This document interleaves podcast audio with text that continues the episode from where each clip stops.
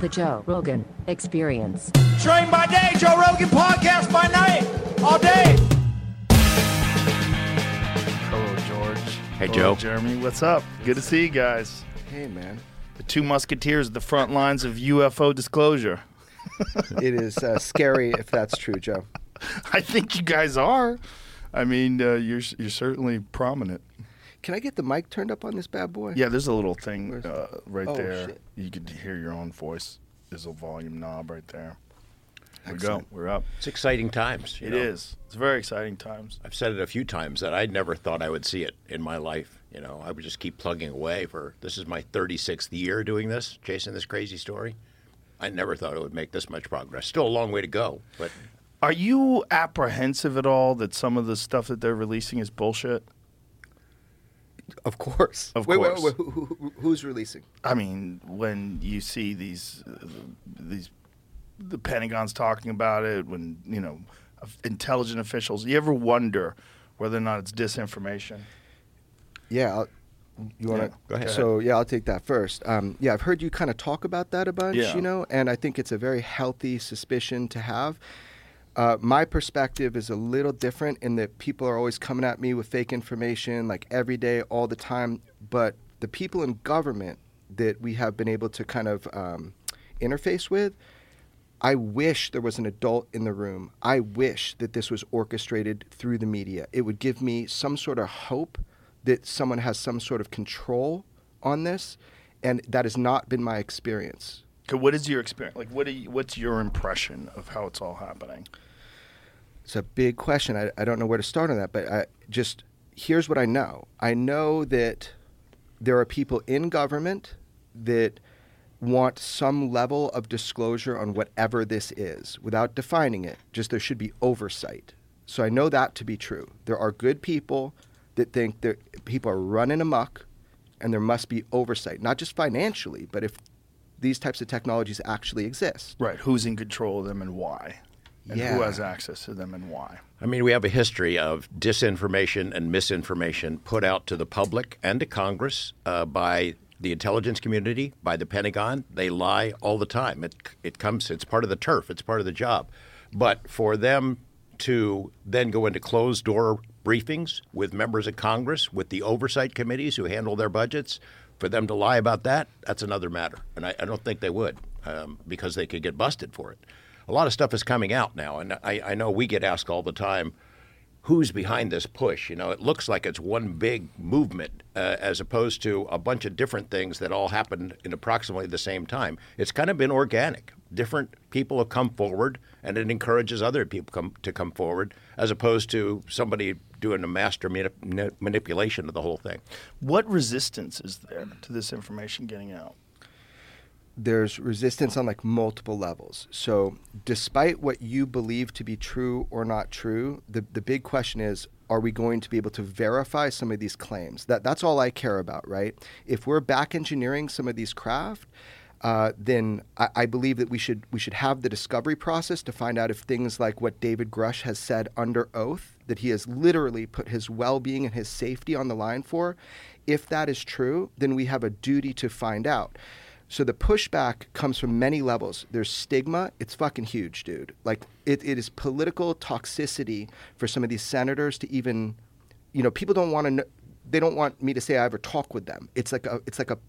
It's like a toxic environment politically. The UFO thing. Because everybody thinks it's bullshit, or you're a loon if you believe it. But It's not everybody, but quite a few people. Not just that. It doesn't help you get reelected, man. Right. And then when you start poking the bear and going into the oversight committees and the Senate Intelligence Committee and the, you know, all these things, they're like, whoa, whoa, whoa, this is our territory. Why are you, as, as Congress, pushing on us? Why are you doing that?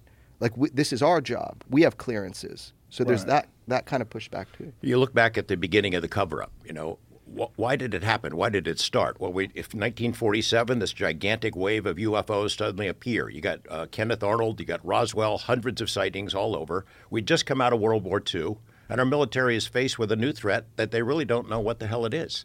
They start looking at it and trying to figure it out, but they can't. So they sort of painted themselves into a corner of secrecy. Nobody wants to admit if you're a, a president or chairman of the Joint Chiefs, there's something flying in our atmosphere, atmosphere, and we can't control it. We can't even we can't even catch it. We can't detect it on radar. There's not much we can do. They don't want to admit that. Secondly, I think uh, what was told to me by a, a Senate intelligence guy who was a chief staffer who oversaw black budget operations. He had come out to Area 51 looking into the Lazar stuff years ago, early 90s. And he told me, look, if this is true, if this cover up is going on, if they are diverting millions of dollars, maybe hundreds of millions of dollars from legitimate national security programs to keep this cover up going, as he suspected there were, then somebody's going to go to prison. When it comes out, they'd go to prison. Uh, I think you heard we heard Dave Grusch speaking before this House committee uh, in late July, uh, in which he talked about special access programs, hundreds of millions of dollars being funneled into them. Nothing ever comes out. Congress has no oversight. Congress doesn't even know they exist. That's the kind of thing you could send somebody to prison if, if and when it comes out. And then the final reason uh, we can only speculate about it. Maybe there really is a big secret. I wonder about it. If if I was told, here's the real deal, here's what's going to happen if this comes out, society will collapse. It is so overwhelming, so disturbing it would hit the fan that everybody'd freak out. Maybe there is something like that. I don't know. Um, but it, it gets dangerous for us to allow military folks to decide, I can know it, but you can't. Dad can know, but mom and the kids can't know. I, I don't like that. You know, Yeah, I'd I like to be able to know myself. I don't like it either, but why do they think that society would collapse? There was a Brookings Institution uh, Institute study that was done in 1960 uh, where they looked at it. And, uh, well, let's say it was confirmed that we came out and admitted that extraterrestrials are here. And they speculated, in looking at sociological matters, that social institutions would collapse. People would. Do people want to still pay their taxes? Do they want to go to work? It was so, so overwhelming. Uh, the the fact that we, a lesser species, have been discovered by something more intelligent. We know from human history how that works out. When the Europeans come to North America, we, we know what happens to the people who are already here, the less developed society. They collapse, they were wiped out. Um, and I think that that was the projection of that study. The only way to get around that, they said, is to, to prepare for it over a long period of time, to condition folks to get ready for it. Now, I don't know if there was ever a policy where they instituted that, but it kind of looks like it. All the UFO and alien movies and TV shows and X Files, this and books and reports and children's cartoons, it almost looks like we've been conditioned to get ready for it over the last 60 years. When people talk about the possibility of these being some sort of black ops creation by the Defense Department, some sort of weapons grade drone that moves at insane speeds with some unknown technology that they've developed in secrecy. That kind of falls apart when you go back to 47. If you go back to 47 and you're seeing these vehicles that are behaving in a very similar way, or at least described in a very similar way, where they just jet off at insane rates of speed, no visible means of propulsion, no sound. That that's the one thing that brings me back. Like God, they they seem to act the same. At least some of them do. They seem to be. And if we're talking about 1947, we can really safely assume that they did not have drone technology capable of, you know, super hypersonic speeds at that time.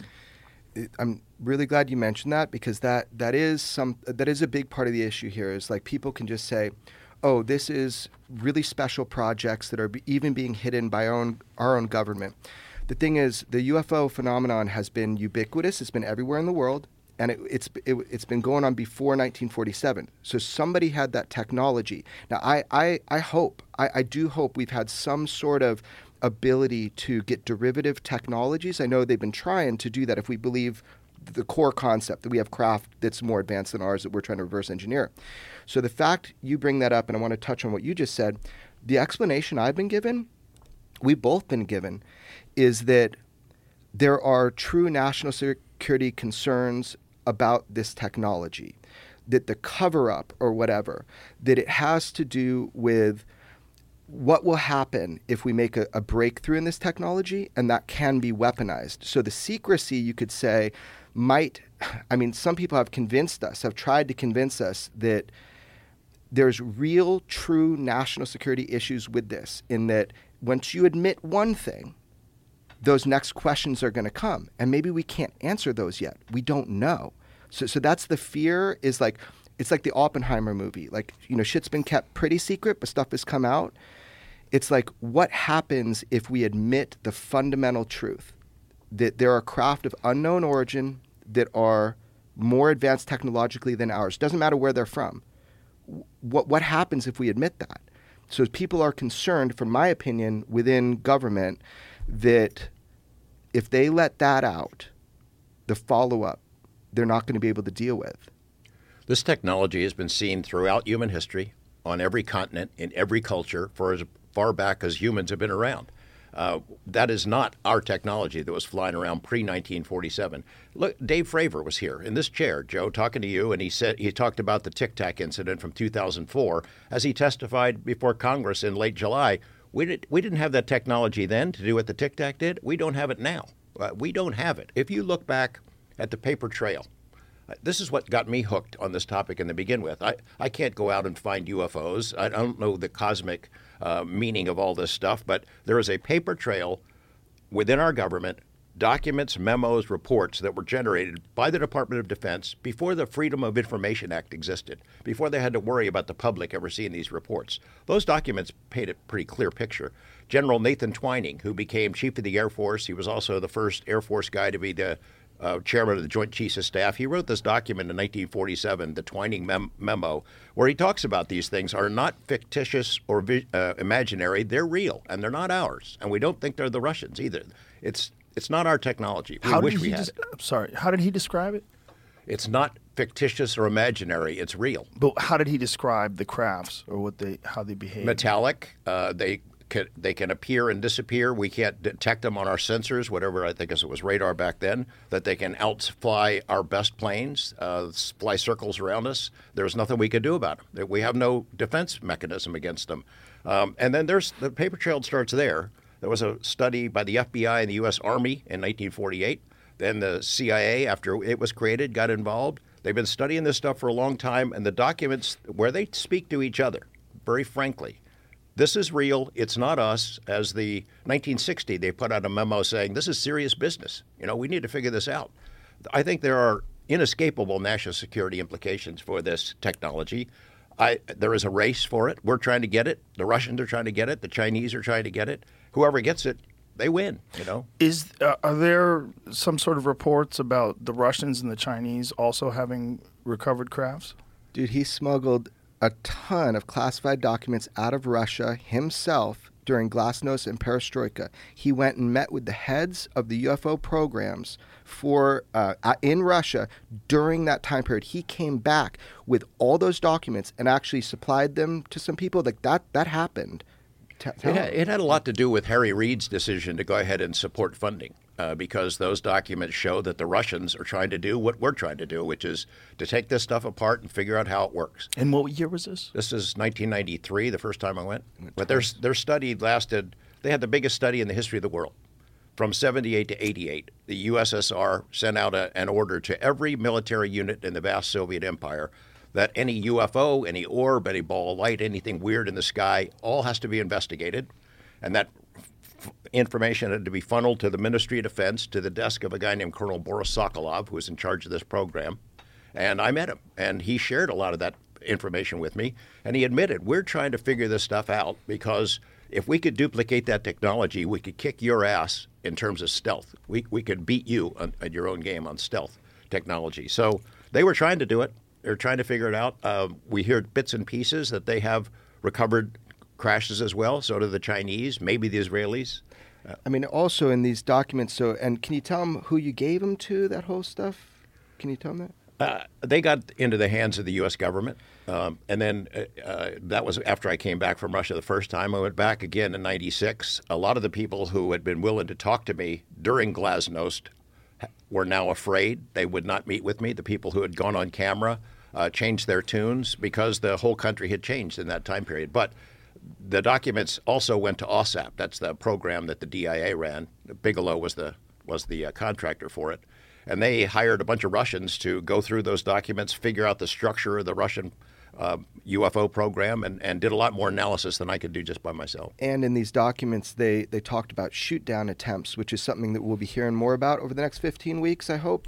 So in Russia, they had this policy at first to engage these things, and they lost pilots. Yeah, they had 40 different incidents during that study where uh, Russian warplanes chased UFOs.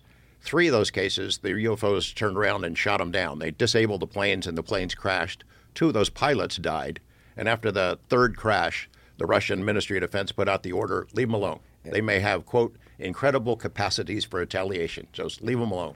And one last thing about that blew my mind. We did an episode about this, like him going to Russia, the whole thing. They talked about in those documents that they knew how many satellites that we had dedicated to looking for UFOs. Is is that correct? Yeah. Yeah, I, I met this Russian scientist who had worked on their version of Star Wars. He lived in one of these secret cities. He'd never spoken to a, any journalist, let alone a Western journalist. And he started telling us about the, the work that they were doing. He, he, showed me this tabletop uh, model of a, like a laser weapon that he called the weapon of the aliens. But he said he'd been involved in the Russian space program in the earliest days. They had satellites up there that were seeing these things coming in and out of space into Earth's atmosphere and going out. He said the Americans, I know that you guys had those satellites. You were seeing the same stuff we were. Their intelligence agents got information from the U.S. They knew we were collecting information uh, back then. They know we're collecting it now. And when when they said that they had jets shot down, is that do we have instances of jets getting shot down in America? We do. Um, it's it's kind of sketchy because a lot of those records we have records of the planes going down, but not. There's no indication that the UFOs were responsible, other than the Captain Mantell incident. It's a pretty famous UFO case uh, where he chased a UFO and then crashed. I think he might have run out of gas, and the I think the Air Force tried to explain he was chasing the planet Venus, which is preposterous. You know. Yeah, we have some. Yeah. The CIA actually fully funded a, a, a movie narrated by Rod Serling. Uh, It's wow. called UFOs Past, Present, or Future. And there's two versions, and you, you can find it online. This is the most incredible UFO movie of all time because it's funded by the CIA to try to apologize for that incident of saying he chased Venus. It's a cool old school documentary on UFOs narrated by the Twilight Zone guy. Huh. Wow. Yeah, fact. So the Russians, how many crafts have like we supposedly Grusch said that the United States is in possession of twelve. we should we should uh, back up on Grusch, right? Like, Okay. what what I'm thinking is something big happened. We had these hearings, right? And Right. everybody knows Grusch because they saw him for the first time during that. In those hearings, he did not say that. And so there's an important thing there of what he said and what he couldn't say during those hearings. So I'm not going to say that Grusch has ever said that. That's not in his DOPSR. Like, that's not authorized shit. If somebody said that, I don't know who said it. All we know he said was right there in that hearing. Okay. You see what I'm saying? It's like there's a lot of rumors out there, and, and I and I don't know. So this twelve. You've heard it from vehicles, people, and I've heard it from people, Yeah. not from Grusch though. you know? Okay. So I'm confused. So what has Grusch said? Grusch said they definitely have physical crafts. So he was really. So let me just set the scene for you with this Okay. hearing thing, right? Um, so I know when people think this is like orchestrated, man. Uh, we fought for every millimeter uh, of doing that hearing. Like I personally did, you know, and and and so did George. And the idea was, what can the public, what can we put out to the public and let everybody know this is important to us? It's the first time in history that you have Commander David Fravor, Lieutenant Ryan Graves, and then one whistleblower a guy named David Grusch, who we, we can't validate what he said because it's all classified information. But Commander Fravor, uh, friends of ours, you know, Commander Fravor, he like just told what happened to him. He chased a UFO. Then you've got Ryan Graves, who his whole squadron has been seeing these things. You've had both on your podcast. But Grusch stood up there and he was very careful with his words, and I want people to know why if you look at that setting, you're going to see right behind him was a, a guy named Chuck, Chuck McCullough. McCullough. Chuck McCullough is the former intelligence community inspector general. So, like the cops of the intelligence community. And he was right behind David Grusch, who is his client. So he's representing David Grusch because David Grusch put a whistleblower complaint. He put, he- yeah, and look at those two handsome guys right there. So there's, um, yeah, this is the biggest conspiracy photo of all time. Can you imagine people seeing this and being like, "What are those idiots doing up there with him?" But so Look behind at that dude with the beard and the glasses in the back. He looks so happy. Uh, yeah, dude, he's so- UFOs. I, People think that that guy with the bald head is James Clapper. By the way, I got a bunch of uh, yeah, it wasn't. I got a bunch of comments that Clapper was looking at my notes during that. So I- I Who gotta- that guy? I don't know. I, He's I- just part of a Ryan's organization as a. But you know, here's the deal, man. Um, this photo is kind of hilarious because George, lit- like Joe, George had um, ontological shock when we were in that room. It's like he's sitting there. I mean, he's sitting there and seeing after all this time, this shit's being said out loud. So, so what happened was the seats were kind of like designated for us because George and I were supposed to testify, by the way. But then common wisdom says, why have these journalist guys when you can hear directly from the firsthand people? And I, Right. when we agreed. Yeah. But what we did was we put on congressional record statements, and people should read them if they haven't. They're on congressional record. I did an assessment of kind of the estimate of the situation on UFOs, but he, he named names and, and, and programs. But what you're seeing there is, and I kind of had to fight for this, you know, is getting his lawyer behind him should be like an obvious fucking thing when a guy's going up to testify under oath in front of Congress. If you believe him, he's speaking under whistleblower protection. Dude, it was hard to get his lawyer behind him. I literally had to put the lawyer behind him. So we got the lawyer behind him so he could lean in and be like, careful, Dave, careful, which he did like a bunch of times. Mm-hmm. And then there's George looking all scrunched, and everybody's like, why Jeremy over there with no one next to him? I think people are a little afraid of me because, you know, a little bit of a maniac sometimes. Whatever. We're there. Dave starts talking. They ask him questions. These weren't pre scripted or anything. You know, we're, we're talking about what could be asked for sure, but they weren't pre scripted. What Dave Grusch said, and correct me or add to if I get this wrong, Dave Grusch said, I did an investigation. It was my job. I was hired by, and this is a guy from, from the National Reconnaissance Office, the National Geospatial Intelligence Agency. Like this guy is, is he's been in the intelligence community a long time. And he sits there under oath and he says, I did an investigation. I, I interviewed, it was my job to look at uh, over 2,000 special access programs, like black programs. And it was my job to find out if any of them had to do with UAP and if there's any money being hidden, like misappropriated theft. And he's like, after interviewing 40 witnesses, I found a ton of shit that, that supports this. And I've, in fact, he said, I found people who worked on the craft firsthand. And, they're, and they had to come in, or they willingly came in. He called them hostile and non hostile witnesses. And he's like, So I did that whole thing. The second I did that, which was my job, I was given the job, reprisals started happening to me. So he smartly did a whistleblower complaint through the Presidential Protection Act, Act 19 or something. He went, got the head of the ICIG, the former head of the ICIG was a lawyer, and he says, Fuck, dude, here's what I know. Here's what people don't know is the ICIG, so the, the intelligence community, did their own investigation into David Grusch's witnesses and what he found. They interviewed like 40 plus under oath and immediately said David Grusch's claim is both credible and urgent. So it's not like just one guy telling you. Our intelligence community did a deep dive investigation into what David Grusch told them under oath in the right secure settings, and they're like credible, urgent.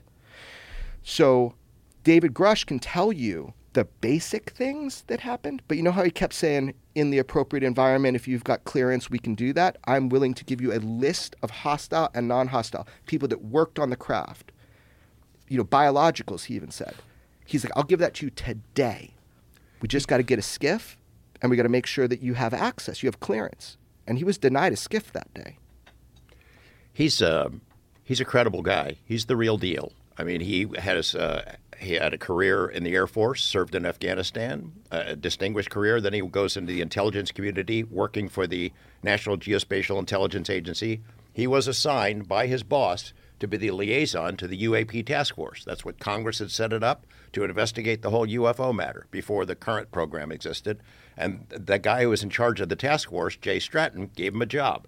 Go find the special access programs that are hiding UFO stuff, either siphoning millions of dollars, or they've got technology, crash retrievals, reverse engineering, all the stuff that we've always heard rumored, and he did. He found it. Um, uh, most of the juiciest stuff that he found, he can't say in an unclassified setting. It has to be because they will get him. They will bust his ass if they can. They've already tried. You like it's- four times, and that's something offline we'll talk about. There have been attempts to get him silenced, uh, unmuzzled, by the way, to not do podcasts or shows and stuff, right? To get him muzzled by um, people that are trying to say he's talking outside of his DOPSR, which is like what he's allowed to talk about. So they're they're looking for one word that he says that's outside of that. Like I get asked by by people in the government, has he ever told you the number of crashes? Has, has he ever told you locations? Like I'm gonna fucking answer you. First of all, second of all, no, he hasn't, because that would be illegal if it were to be true. So he is authorized to talk about a very limited number of things. Is that correct? And they're not vouching for their authenticity. DOPSR process, which is I don't know what it stands for, but it's like a pre-pub process. He very smartly, because his lawyer is really smart, former ICIG. He's like, write you know write it in what you want to talk about and see what they come back about what you can't talk about. So they're not saying what he's saying is true. They're just saying you can talk within these parameters. I would like to see if what he's saying is true. So we just need that option. So who gives him the authority to talk about these things?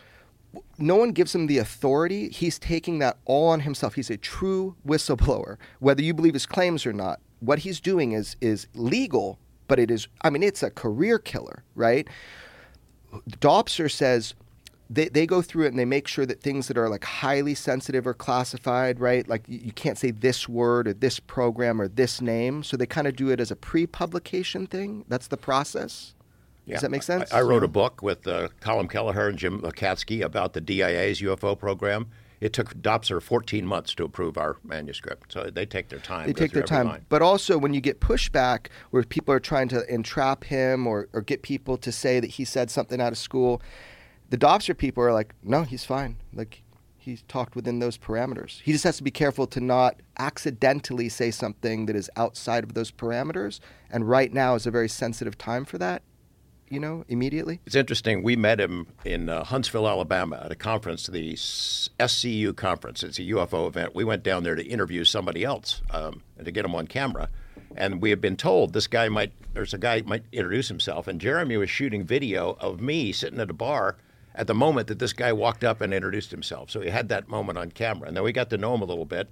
a couple months later, he comes out to Las Vegas. There was a Star Trek convention. We were going to speak at it. And he comes out because he likes Star Trek, like everybody likes Star Trek, comes out and spends two days with us. The next day, he flies back Sunday night. Monday morning, he reports to work. Armed security guards escort him out. He was suspended. His clearance was suspended. We were worried. Oh Christ, was was he seen in our company? That's what happened. But that was the beginning of his first real big trial by fire. Uh, they accused him of a bunch of stuff um, and said that they were going to uh, fire him and uh, permanently suspend his clearance. And was was he already discussing UFOs at that time? Not not with us, but Well, he he, yeah, he had already been investigating it f- on behalf of his of the UAP task force, and he had shared information through the whistleblower uh, process with the inspector general. Yeah, let me just break it down real simple. So here he is. He gets this job. He's looking at all these special access programs. He's a fucking brilliant guy. He's a physicist, by the way. You know, like he's he's a brilliant guy in general. So he discovers all this shit. He starts getting reprisals, and then the moment George is talking about, I kind of had heard about him. All of a sudden, he comes up to him at this bar where we were at. That's the first time that he talked to anybody outside of government. Now, he didn't share anything he shouldn't, but he kind of coming to George and then to me to say, I'm doing this whistleblower thing. I am concerned for my safety and just in general for my career. He wanted a journalist or journalists to know, not to report on it. So imagine that. We don't even break the story that we had before anybody, right? So what I did, because I'm his harpoon, I, I did a deep dive into this guy for months and months and months. He actually came to my home, you know, met my family. Like and I got to know him and I, I we, we vetted and vetted. Okay, this guy is who he says he is. He's 100% who he says he is. So we, we kind of got that layer of trust. This is not some sham or something like that. But then what happens is what George was talking about, the second trip. So I'm already talking at this uh, Star Trek thing because my, my friend growing up it, from my jujitsu class was Rod Roddenberry. So he's like the son of Gene Roddenberry. So he's just like, dude, Jeremy, come talk to a bunch of Trekkies about real UFOs. And I'm like, cool, I'll do it. It's in George's hometown. So that was a great opportunity for Dave to come and meet with us again and just talk to us, right? Yeah. And then that Monday, when he gets back, he's walked out of the Geospatial Intelligence Agency or NRO, depending on which one you want to identify him with. He's he's out, man. And they did some bullshit on him, like time card. Like out of out of twelve thousand billable hours, maybe there's like thirty hours somewhere where you didn't do it right. They were doing anything they could to fuck with this guy. So that was our first like heads up. Oh, dude, how this guy gets treated is going to dictate everybody else that has come to us in private saying I, I I think this is illegal what I'm doing. Right. Among the complaints they issued to try to take away his security clearance was that he had mental health issues. Yeah. So he was suspended for a couple of months. They did a background investigation of his allegations, the allegations that had been made against him, and they cleared him, reinstated him, reinstated his security clearance. He stayed on the job for a couple more months and then retired because he sees the handwriting on the wall and he left. And that's when he started um, plotting the next chapter. And now we're seeing the backlash uh, process firing up once again. After he testifies in front of Congress in that hearing and offers to tell them more in a classified setting uh, and, and spill all the beans, uh, they they got to find a media guy to go after him. Uh, this article in the Intercept. This, yeah, uh, the Intercept did a smash piece. By the way, we already knew all about Dave Grusch's P- PTSD, and at the time, his best friend, one of his dear friends, just talked, got off the phone with him, blew his own brains out. Right, so he was like drinking. He was in a bad place. The first day, day one. I talked to him. I said, "What dirt are they going to pull up on you? If if what you're telling me is true, they're going to get some dirt." And he goes, "Look, man, I had PTSD. I dealt with it. I survived it. Nothing horrible happened. But you know, he told us day one, man, that intercepting was some bullshit. They they come in and they they try to discredit what he said because of his PTSD shit. And the thing is, that happened to Lazar. Like, if you believe or don't believe, don't care. That did happen to Lazar too, where people try to discredit his character to try to minimize what he's telling you. Mm. So we saw that with Dave, and that was only the visible stuff.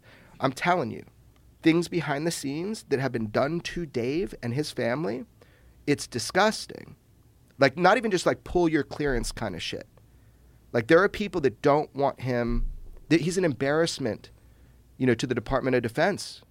If what he's saying, he's coming out of school and he's saying, "I saw some BS." Like they don't want that. So we are in a pushback phase. They, they not only the intelligence community and military folks tipped off a reporter and said, "Go look for this," and they found some police records of where he was drinking too much and was suicidal, uh, and and that was adjudicated. Uh, it was looked at. The Department of Defense, his his employers looked into it. He'd gone through treatment. He got past it. He was a better person, a stronger person for it. But they leaked that information to dis- besmirch his character. And now we see additional uh, pushback in Congress. So this committee that he- held this hearing into UFO UAP matters uh, was a subcommittee on national security of the Oversight Committee, the larger committee. Since that hearing happened, uh, the chairman of the House Intelligence Committee got together with the chairman of the Oversight Committee and decided no more UFO hearings in the House. Enough of that bullshit. We're not doing that anymore because, in their words, it could be an embarrassment to the Department of Defense. You're damn right it would be an embarrassment for what's going to come out. I mean, it was a big success, you know, to have this this publicly done. It's the first time in history that we have direct witnesses, like two pilots and then a whistleblower. It was the first time in history. We, we fought for every millimeter of that territory to get that to happen. It was not received well by the intelligence community. You know, they did not like that that happened. And that's pretty telling to me that that we should do it again. Now, when Grusch first found out about this stuff, he was tasked with trying to uncover it. It was his job. it was his job. And why did they like? What was the suspicion? Like, what was the initial impetus to get him to Well, look into this stuff? It's the suspicion we've had for a long time. That there is a crash retrieval program, that we have recovered technology that is not made here, that we're trying to reverse engineer it and figure out how it works so that we can duplicate it. Right, but who Yeah. who sent him? So there's a U- UAP task force. So the UAP task force was formally created by Congress to look into the bigger picture. and Jay they Stratton, suspected that something was wrong. yeah, Jay Stratton was the head of it. He'd been at the Defense Intelligence Agency. He was with Naval Intelligence. He kept getting pulled back into the UFO arena from different jobs. Very credible guy. He was in charge of the UAP task force. He put together this amazing briefing document that included film and video and photos of UFOs that have been gathered by the U.S. military over the past 30 years. He'd give those presentations to Congress, to the Joint Chiefs, to defense contractors, uh, because he wanted people to know about it. And as part of that job, he assigned Dave to look into special access programs. Can you find evidence of crash retrievals, reverse engineering, any of that stuff we've been hearing rumored for 30, 40 years? and this is really about oversight. Okay, so the way I understand it from people involved is that look, we have to have oversight over these types of programs and technologies. Like, it's good we're doing them, it's good we keep it secret. Like, that's their standpoint. But they're like, we have to have a process of oversight. Do you remember the, the church committee back in 60s? Was it 60s, 70s? Um, 70s. so the church committee, everybody in the intelligence agency that I know will say there's BC and AC before the church committee, after the church committee. It, it, it basically was a way to level the playing field so there's not this type of you know shenanigans that are going on, the fucked up shit they learned from the church committee. So what they're saying now is, look, some stuff needs to be kept secret for national security. If we can turn some of this sh- shit into weapon systems, right? Like we don't want, we don't give out uh, blueprints to make an atom bomb. We admit atom bombs are real, but we don't give out blueprints. So some of it needs to be kept secret. But they're all about oversight. If you don't have communication between these subcontractors that are working on this exotic stuff, if it exists, we need to be aware of that at some level. We, meaning Senate and Senate Intelligence Committee, all this stuff, oversight. So without that oversight, you're just letting people run amok and go crazy with this stuff. And I'll tell you firsthand, right? There are people that have come to me and George that are currently employed in agencies, and they feel like they are being held hostage in these programs. Like there's there's ways to keep people in programs and to not let them out by dangling this like, well, what are you going to do if you lose your clearances? You're going to go work at Home Depot? You know, that's that's the way that that I've heard some people describe to me and George of why they're so terrified right now is because their whole lives, their wives, their dogs, their children are all dependent upon these little faction groups kind of keeping them in a program. If that's true, that's fucking horrible. And what just happened to Dave Grusch? The sliming of Dave Grusch by this uh, this really pretty poorly researched uh, article is an example to all them. Anybody out there who's a whistleblower, you're thinking of coming forward and spilling the beans. This could happen to you. Did you ever have an affair? Did you ever have a, an out of wedlock kid? Did you have a drug problem? Because whatever it is, we'll find it and it'll come out. It's interesting that they would use PTSD to discredit him for a war veteran. That seems insane. You're shaming someone for seeking help from something that most soldiers come back and have to deal with. That's really insane. It's low, is what it is. Well, it doesn't make sense either. It just doesn't make sense. Like, how can you do that? It, doesn't make sense in terms of the reader's perception. Because I think most readers are going to look at that and go, well, the guy came back from war and he sought help. How many guys come back from war and they're fine? Isn't it? It's probably less. And a lot- probably quite a bit less. And a lot of people never get over the Yes. PTSD and they take their lives. The number of veterans that take their lives in this country is astonishing. It's four times as many that die in combat. It's astonishing. It's And to- terrifying. Thank you for vocalizing that because to me, I'm like, what the fuck? But does, that's a we- well. That's just some fucking egghead writer Yep. who has an agenda. But it's also there's this natural inclination that I think we all have to poke holes in something that seems fantastic. It's like this guy. How? What is he doing? He's he's coming out. He's a whistleblower. Has he seen these things? Oh, he just is a. He works for the UAP task force and he's uncovering this. Like what? What else? What do we know about this guy? Oh, he's nuts. Yeah. Oh, he has PTSD. He was suicidal. He's making things up. He's unstable. Instantly, you Yeah. could sort of dismiss. And, and I understand if I was watching this in 2D reality and I'm just watching the TV and I'm seeing mm-hmm. these these weird guys behind here and I'm thinking this is a setup. Like I, I, I do see that, and I do see that. Why would you take this seriously? But w- if you're in our shoes, mine and George's, and mm-hmm. you see this kind of go through and, and you talk with people on a daily basis, people come to you over years, you vet them. Man, look, from where I'm standing in the 3D version of this, I wish it was more organized. I feel like we're we're we're fighting a, a, like pushing that at what's that dude that pushes the boulder up the hill con- that keeps rolling down on you? Sisyphus. Sisyphus. Yeah, some Greek. Yeah, that's what it feels like, right? Like Yeah. you know, one step forward, two steps back. I think we made a lot of progress, but I see how it looks so bizarre on the outside. But I will say for sure, uh, Dave is who he says he is. He had the job that he says he did have, and he absolutely fundamentally believes that what he uncovered is non-human technologies, and he said that. And I believe that we have the right and the need to try to do discovery on that. And the only way we're going to do that is if people say, we want to know. And, and the hearings help with that kind of thing.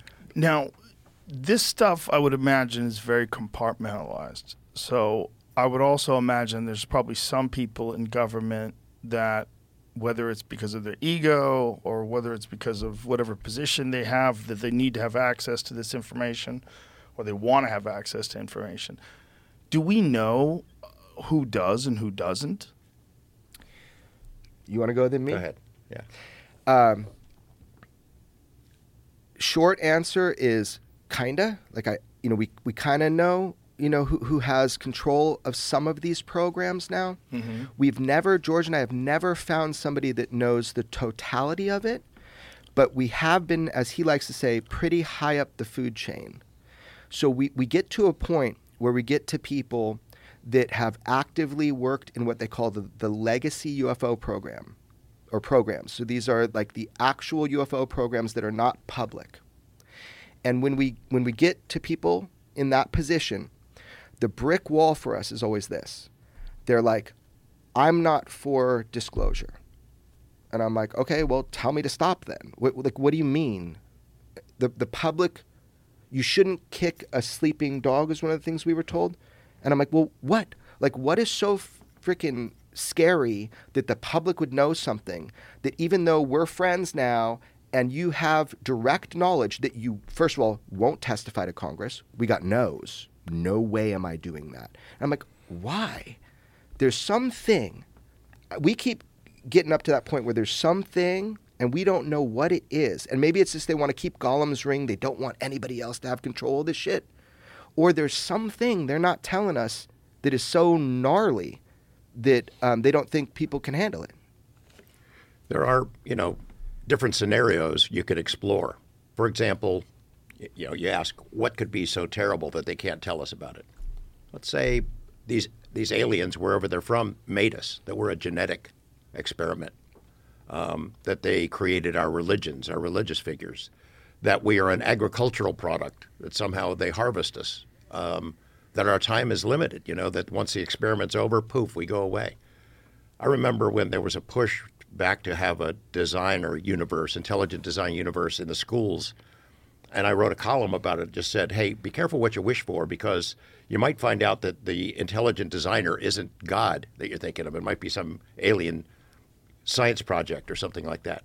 Uh, you know, you can imagine a lot of different things that would be really disturbing to people to come out. I don't know if that's the reason for the for the secrecy. I suspect it is, has a lot more to do with national security, us not wanting to Russians and Chinese to know how far down the road we are. We know that to Yeah. be true. Um, We've been that is told that big- you can't tell your friends without t- telling your enemies. It's probably a multi-layered reason. Yeah. Yeah. I just Um, don't know the top layer. It's killing me. you Well, know? it's it's interesting because how would they know the top layer? I mean, it, what kind of confirmation would you have to have that we were genetically engineered? Like how how how much data would you have to have before you accepted that? so you got compartmentalization you said right so I, I know a guy in the 70s that was working at lawrence livermore laboratory he's not ready to break from the fold yet right he's not ready to do it but he was working on supercapacitors in the 70s or something. And, uh, and he said something like, I know the three companies that make these. He was given a device with no markings on it, no nothing, and he was to reverse engineer it. He, he, he is convinced this was not made by us. It was so efficient, almost 100% efficient. So you get you get people like that. What was it? Like a supercapacitor is that the word for it Superconductor? superconductor so it was just some device that he was as an electro kind of specialist was working on but this is just a one-off story to give you an example What exactly is a superconductor? i don't know dude that's what google's for Yeah. I, I wish i was smart. Superconductivity would allow the transfer of energy at like they're trying to get Here it it at low temperatures. right This means an electric current can flow, but the electrons are jostled around a bit as they move, so they lose energy as they travel. This jostling is called electrical resistance. In a superconductor, there is zero resistance, and an electrical current can flow perfectly smoothly without losing any energy. that sounds right And so this is something that apparently. So this was something that was just discussed like recently about a superconductor at room temperature, Room- which was right. kind of debunked. oh is it Yeah, Oh, I dude, believe it I was saw that in the debunked. news yeah Was it debunked? It's been don't know. debunked a couple of times. They keep trying, Yeah. taking another stab at it. it's like chinese propaganda or something No, I think these. I think they couldn't replicate it or d- find out what it That's, is. that's as far. I think that's exactly it. yeah, they couldn't, couldn't replicate it? Right. So check it out. Though what I can say is, um, so I have two pieces of graphene, and they're like these little squares, and one is they're metamaterials, mean, meaning it doesn't occur in nature. We made them. I have two kinds, two pieces. One piece is a three degree variation from perfect atomic layering. The other one is like a seven degree variation from perfect atomic layering. So, like graphite from a pencil, I think, and they layer the atoms perfect. The one that's seven degree and the one that's three degree, if you have an ice cube, and I take the seven degree of orientation off from perfect and I push it into an ice cube, it's like a hot knife through butter. It instantly gets cold and your finger gets cold and it stops in the ice, right? Because it's transferring the heat. I guess this is a superconductor, I think. It, it, it pushes um, the heat from my fingers right in. So that material has unique principles and properties because of the way they atomically layered it. The three degree one, it goes much deeper and faster because it's like a it's like a faster transaction of that heat. So we, we've learned that metamaterials, when we orient them, we make them in a certain way. They have special or unique properties.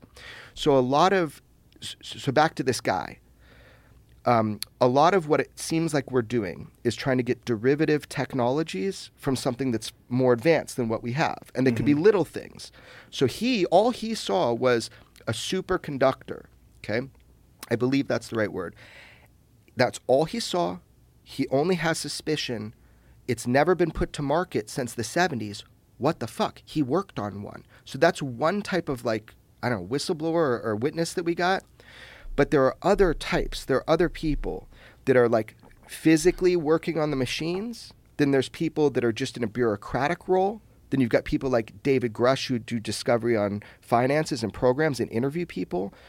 This whole tapestry or mosaic of individuals leads me to feel that where there's smoke, there's fire. All of this, th- there's something to it. It's just, where is it from? I think we're in kind of a pushback mode now, though. Since that hearing, that might have been the high water mark. Uh, you know, Jeremy and I have been talking about it publicly for a while. The closer we get to the goodies, the closer the public gets or Congress gets to actually seeing the saucers or finding out where the programs are, the harder these guys are going to push back. The true keepers of the secrets have dug their feet in. I mentioned about this House chairman, uh, Intelligence Committee chairman. He represents Wright Patterson Air Base. That he gets a lot of campaign donations from big aerospace companies.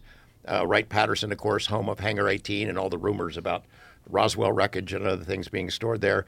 That's his district. He's the guy that said no more hearings Is on that UFOs. Representative Turner? Turner, Mike Turner. So he's he kind of put the kibosh on it. It claims China is a bigger threat to U.S. than aliens. Okay. Well, that's probably true. I mean, I don't know. They're probably doing a lot of stuff. Yeah, yeah I, I would say that's Do you guys uh, remember the American Computer Company? You No. never? Do you know that story? The American Computer Company. I'm pretty sure that's the name of the company. American Computer Company had a whole section on their website about the back engineering of technology that came about from the Roswell crash and about how Bell Laboratories in uh, New Jersey had an Air Force base right outside of it that was supposedly to protect New York City. They're like, but the problem is New York City's you got to fly over to New York City. Like it seems like it's protecting Bell Laboratories. And Bell Laboratories is where he said that they back engineered all this shit, including fiber optics, including like the discovery of a bunch of different things that came out sp- supposedly of back engineering that wreckage. See if you can find that. I mean, I hope that's true, dude. I hope that if we have Is this it? I mean, well, I, this is uh, the accuracy of what Colonel this Phil from Corso was South the guy who- Shining The Morning truth is out there, and so are the cranks. from 2000. that's true. yeah, it was a. Lo- uh, is the company any uh, exi- exist I don't anymore? think so, but this is. Uh, Okay. Don't believe everything you read online. American Computer Company, its secret alien research have been around for four years. Jack Schulman, owner of American Computer Company, now operating as compamerica.com, posted a story to his website. He claimed that Bell Telephone Laboratories had stolen the idea for the silicon chip from the alien spacecraft that supposedly crashed in Roswell, New Mexico in 1947 prior to Bell's announcement that year that John Bardeen, Walter uh, Brattain, and William Shockley had invented the transistor, computing had depended on vacuum tubes. So, why is it that 50 years on, we can't use the aliens' technology to violate the theory of relativity to travel beyond light speed? Well, that's a big jump. It seems that a cartel of technology companies and oil producers have colluded to prevent the development of high speed chips. Mr. Schulman posts his theories at roswellinternet.com, where he also claims to have invented PCs and Windows and to be working on a chip. That seems weird. Working on a chip that will run at 12 terahertz, a thousand times the speeds of today's fastest CPUs. Uh, one way you can guess the veracity of web rumor is the writer's typing style. If an author randomly switches to uppercase for effect, then he's probably a crank. it's, Oh. So that's the only thing I could really find just right now. That- that even that's a that up. fucking half-hearted attempt to dispute what he said. There's a guy named Phil Corso who was an Army colonel. He worked uh, in this technology office in the Pentagon, and he's the guy who came out with a book on the 50th anniversary of Roswell. He said, "I- "I saw that stuff. We had it in a in a couple of file cabinets, and he personally took it to Bell Labs. Claims to have given them the the chips that inspired the later work." Um, you know, a lot of people don't find him credible that he takes too much credit for doing all kinds of other things in history, but. Uh, I met him before he, his book came out years ago, and uh, Bigelow and Hal Puthoff and those guys went back to see him, and Jacques Vallée, and they thought he was credible. They didn't necessarily believe everything he said, but it goes right along lines of what you're saying there. And so, what did he describe that he saw in term in those file cabinets? He said f- fiber optics, computer chips, among other things. I think he said night vision was inspired by something they got out of those chips. I mean, out of those ships. I have no idea. You have know, no it's idea. like it, it would be so cool um, to. It would be so cool if we had success in derivative technologies, and they were in our hands. I, I think I would like to believe we, we're more responsible with that shit. I, I know for a fact that, and George can attest to this, that the UFO topic is taken at the level of above weapons of mass destruction within our government, within government agencies. Like they take it that seriously. So that that is not a throwaway statement. I'm telling you, I know that, and George can attest to it. Right. So here's the deal, man. If that's true, then I do understand the perspective. Whoever gets the technology first wins. But my understanding is that we have not been able to duplicate the core technologies. And and if that's true, because it's so far ahead of what we've got, what we can do is kind of like get derivative technologies. All you have to know is what what the legislation that was put into the National Defense Authorization Act. I know that's not a word that normal people going to understand or hear about often, but I've, I've become educated on it. So the National Defense Authorization Act of 2024. It ends up being signed, hopefully, by Biden. Any president has to sign it. And also the uh, Intelligence Authorization Act. So the language that they put into these is all people need to know because they wouldn't fabricate this out of thin air and they wouldn't spend resources on creating this language if they didn't have more than a good suspicion that we have this kind of tech and that we're trying to reverse engineer it. It's online. Anybody can look at Schumer, I think, put out a big uh, bill, and then there was an amendment to it. And if you read this language, they're like any of these non-terrestrial craft. I mean, they are so thorough. They're like if they're being hidden in private technology, we're cutting off your funding. So they've got a, a carrot and a stick approach. I've talked to some of the people that formed this language, right? So what they're saying is the carrot is if you come forward within, I think, 90 days, once it's signed, and you tell us that you have technologies that are not from here, then there'll be no penalty to you. If you don't tell us, your funding is cut. We're going to find out your funding is cut. So it's like a carrot and a stick kind of thing. Hmm. If you read this language, it's it's it's almost insane to read because they know that there are these programs. Now, where the craft or things that they're working on are from, you know, how do we how do we even get there to know that? I don't know, but but they do know that we have this shit, these craft of unknown origin. They use the the term non-human intelligence in that legislation 26 times.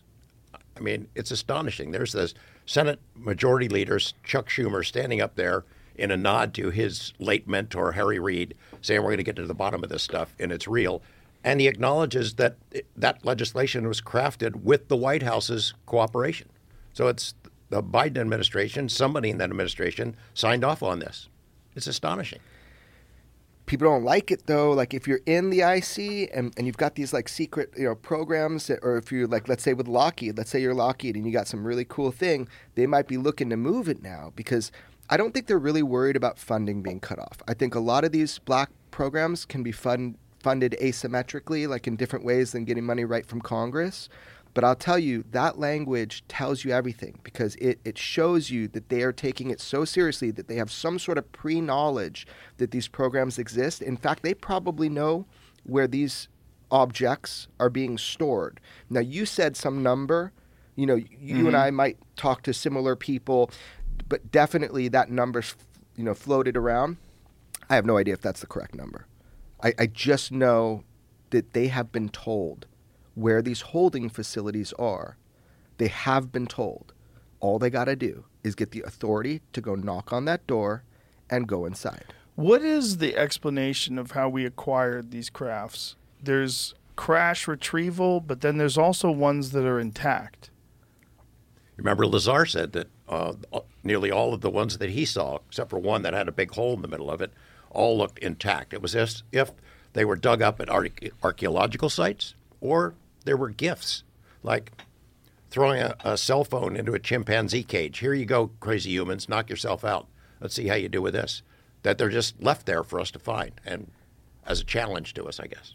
Yeah, I, I have the same problem as you. Like, I'm like, these motherfuckers not crashing. If they're coming from somewhere else, they're not crashing. Right. Um, but people will say to me, look, man, um, y- you know, we have airplane problems and sometimes even planes crash. And maybe there's other circumstances where these things could have crashed because they were hit with some technology. Maybe two of them were dog fighting. Two of these- Electrical storms. I don't know. I don't know. I That was the Varginha, Brazil story, right? That was Right. an electrical storm. And so also, the- radar. Some people suspect that really powerful radar can can interfere right with them. because some of the radars are also weaponry that's the thing like um, you can have energy uh, reception but also output on something so there's some cool devices that actually shoot like high high w- laser weaponry but the, the, my thing is i don't know if they really crashed george is kind of edging towards maybe archaeological digs maybe gifts The, Lazar said that one of them supposedly was from an archaeological dig, right? Yeah. Do they know where?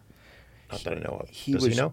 No he was just literally that's one of the many things that they tried to impose upon him. But remember they tried to impose a lot of shit on lazar. He is so succinct with this is what i know to be real. I had hands on this. Now they told him a whole bunch of crazy shit. You Like know? what? dude just the cra- like i should put that shit out. I'm just crazy like We I'm are sorry. we are viewed by the aliens as containers of souls. I mean, you're not going to tell a guy working on propulsion that. So he had he had a, he was able to sit down for a brief time and go through a document, like a huge briefing document. In there, he saw what were, they said were was a bio, biological biopsy of an alien. Like he, he was just he didn't care. He was going to the propulsion part. Mm-hmm. But they told him so much wild stuff. He's like, this has to be a joke. But then when he, he said he differentiates, he goes, but when I, you can't fake. He said what I saw. You can't fake your hands trying to get close to the reactor and not being able to touch it. You can't fake something that big lifting like that. So he says, I know for sure what I worked on was not from here. But he goes, everything else they told me, it was words on paper. And I hmm. respect that about him. And maybe they wanted him to leak it to John Lear. Remember, he's like friends with this guy, John Lear, who's like already on their radar. The best photo of Area 51 from lake level ever was 1977, the year I was born. John Lear's kicking it out there, stirring up shit at Area 51, taking photos. So he does a whole panoramic of photos of Area 51, sees a truck coming from a distance, being John Lear, takes the roll, puts it under his ashtray, puts in new film, snaps it again. They confiscate his his film, but he had some underneath his cigarette lighter or whatever. And he, he actually gave those to me. So I got the, the best shot of Area 51 you'll ever see from lake level was by John Lear. Now, Bob knew John. That's where all the conspiracies come in, because John's like this UFO nut, the godfather of conspiracy. But when How was- did Bob meet John? well, this is your turf. Yeah. Through a guy named Gene Huff, who was this a post exposure, post. Uh, He, he met him before he worked out there.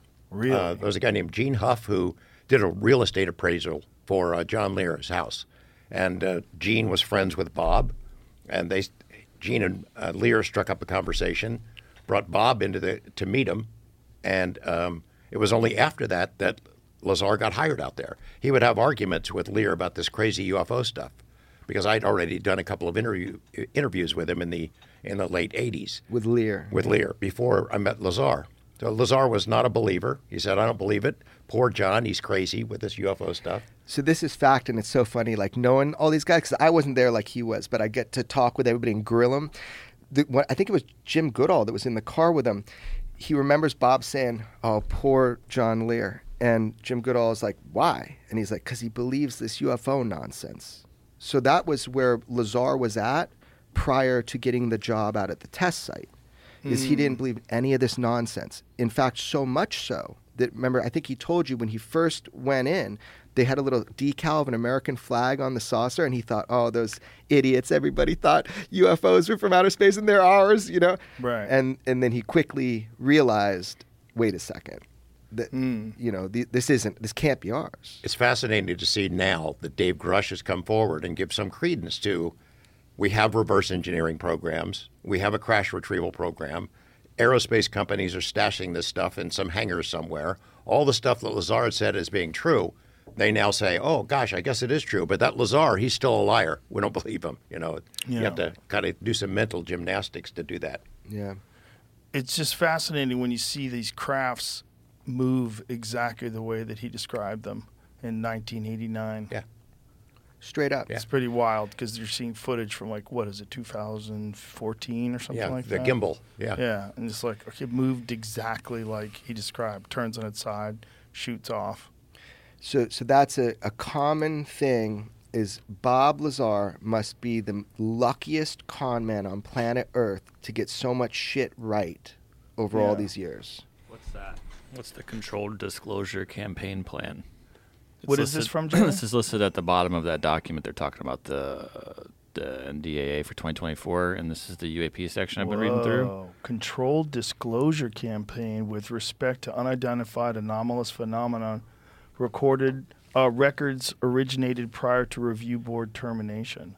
It's this review board. I'm not sure what this is. It talks about all the like they get all of this information, and you better give it to them. Is sort of what it says. They want to set up a review board that would basically declassify stuff that they come across. Yeah, uh, but I'm being told by people involved that that's not good enough. Like this is one step, which is to get this um, presidential review board, and you get a bunch of sociologists and scientists and some Nobel Prize winners, and and you look at what can be declassified for the American public in a controlled way, and that's really nice. They're doing it, but everybody on the inside that I know is like, we need a church style committee it's not okay to just have a disclosure panel. You need oversight. And to get that oversight, we need access. The only way that we're going to get that is by forcing sen- like where's where are all the senators in all this? We did this hearing with all these Congress people. Where are all the senators listening to the public being like, okay, I'm going to get after that? They're the only ones with the power to create a church style committee. Where are the senators right now? And, and so that's really this language is so important. I hope people go look it up and they read it because it's just astonishing when you hear what they're actually doing. And I think it's a good step. I find this one a little weird too. The ex- uh, exercise of eminent domain. Yeah. They can go and take anything from Yeah. anyone who's got anything. Yeah, look at this. The federal government shall exercise eminent domain over any and all recovered technologies of unknown origin and biological evidence of non human intelligence that may be controlled by private persons or entities in the interests of the public good. Wow. Yeah, dude. The fact that that is in that paper is crazy. So it's not passed yet. So th- that's what. So they're going to debate this when they get back from what they call recess now. So it's really good that everybody hears this. This is going to be debated by your representatives. This needs to pass, or or we're, we're screwed. This has to pass, and then the president has to sign it.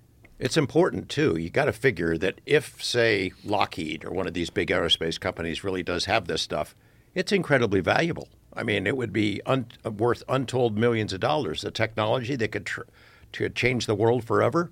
So they don't want to give it up. Uh, if, if if not just for national security reasons, then because of the value of it, monetary value. So this would change that and take it. I mean, I guess it could apply to Element 115 if there's a piece of that laying around somewhere. I don't know. I mean, actually, they did say private or corporate, kind of. So it's like basically. So I, I I am of two emotions about this. One is like, so the government just to come gets to come in and take everything. Like that feels a little weird. But but but I do believe that the spirit of this is to get to the core of of the question: Have we been reverse engineering technology not from here? And if we have been, there needs to be oversight. So I'm I am for this, but this is not going to help the American and global public learn more. And that's the thing we have to remember. That's why Grusch can't talk unless he's in a SCIF with people with access.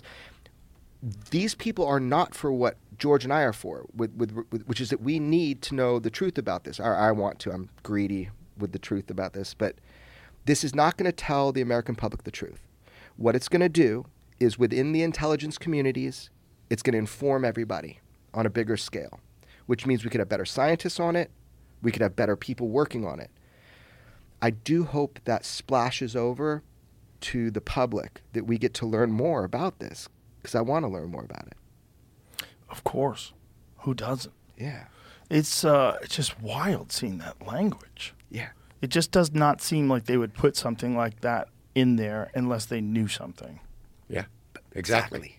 This is Chuck Schumer, Senate Majority Leader, who got up. He didn't just slip it into the bill, he made a big deal about it. He made an announcement, a speech on the floor, and emphasized that, uh, you know, having that non human intelligence in that bill 26 times is astonishing. And the fact that he says the White House supported it shows how far we've come in a, in a short period of time. I mean, I, I would I'd never saw that coming from Schumer. We knew that Marco Rubio and Kirsten Gillibrand in the Senate were were into this issue, but did not see it from him. Yeah, but where are they now?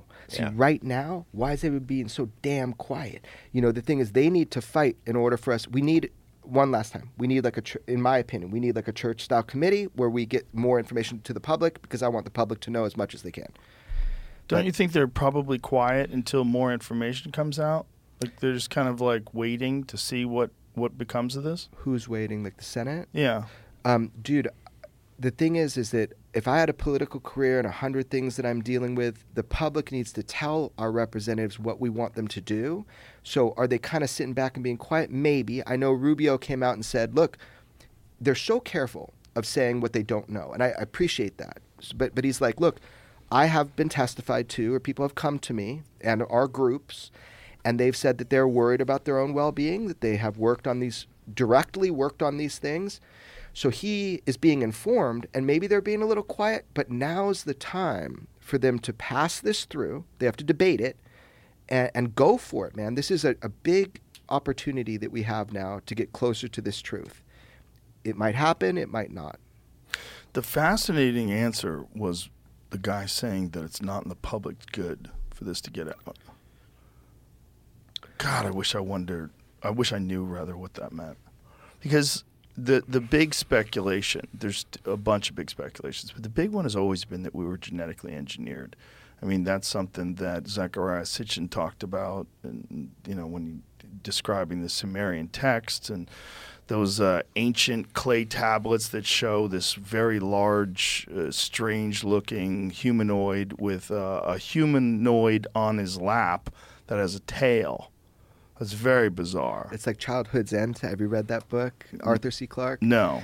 They, so how they acclimate the human society, if I remember the book properly, is they have all these motherships just hover all over the earth, and they sit there for generations, acclimating people to them because the ETs or whatever they've got a problem. The problem is they look like the fucking devil, like forked Oh, tail. wow. That that was the book. I don't mean to give it away for people, but it was so crazy. Oh, that's amazing. So, so speculating right now, just mm-hmm. speculating, because it's driving me crazy. What do you think, if this is true? We're just saying if this is true, if we're being visited by something, Yeah. what could be so powerfully devastating that these keepers of the secrets have literally all of them pretty much stopped at the same pla- place and talking with me and George, which is like I am not for disclosure on this. There's something they're not telling us that is so heavy. What Well, it could be a bunch of things, right? It could be the fact that they do want to get control of the technology before uh, enemies do. That makes sense.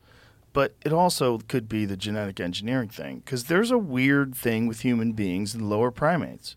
The lower primates are all still around, you know, and there was a, a bunch of different kinds of humans that didn't make it, you know, Neanderthal and Denisovan, and there's a bunch of other ones that they they keep discovering new ones. But God, there's a giant leap between us and the other primates. A weird one. A w- real weird. We vary so wildly in terms of how we look. We vary so wildly in the environments that we can live in. We have hyper intelligence in comparison to everything else that's on the planet, like giant leaps above in terms of our ability to manipulate our environment. We're not like anything else. And you know, the thing about when you look at us and you look at primates, you go, oh, yeah, we're similar. You know, when you look at us and you look at chimps, you look at, you know, bonobos and stuff, you're like, yeah, I guess humans are kind of similar to those in a little bit. Like you've watched Chimp Empire, that show on Netflix. Yeah.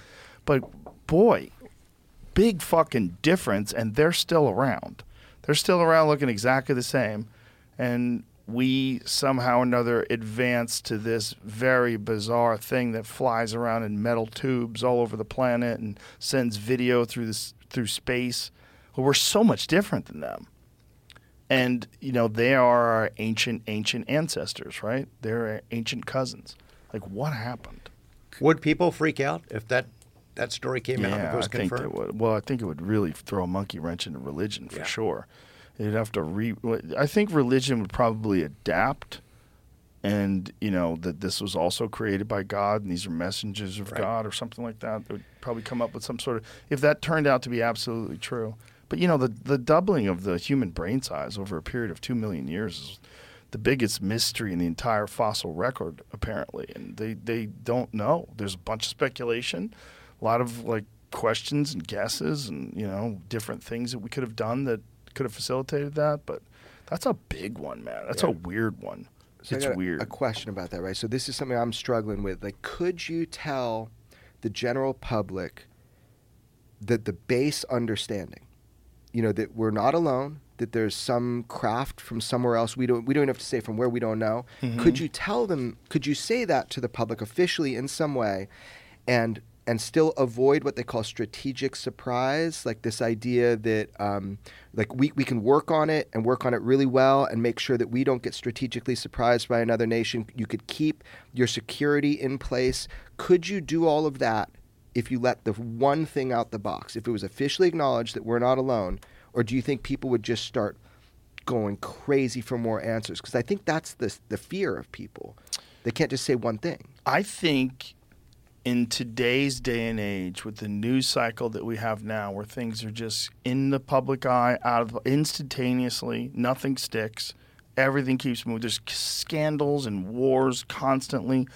I don't think it would register. I think people would have to have actual physical encounters with UFOs before it really made sense to them. Because I think right now it's just this idea. It's in the air. It's vapor. It's just a th- like you could talk about it if you like. You could read about it if you like. You could watch blurry videos if you'd like. But it doesn't have any weight in your real world.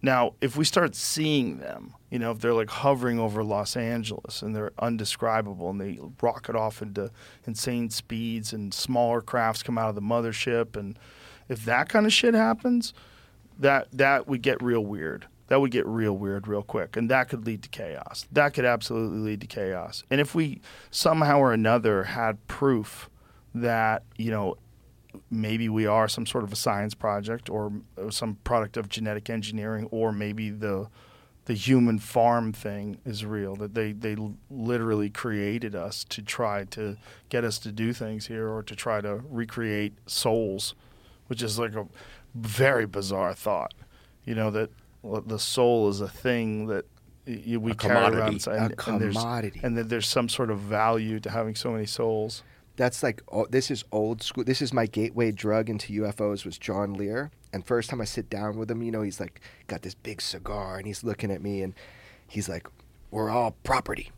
We're property." You know, I'm like, "What the fuck is he talking about?" And he and he was talking about how the aliens saw us as kind of like a wine and our bodies are containers and our souls are being matured as like a commodity you know for these like he was he was a wild dude like i'm not saying i believe any of this i'm just saying he gave me that idea day when one he said matured, like is a soul of an intelligent person more valuable than the soul of a dummy?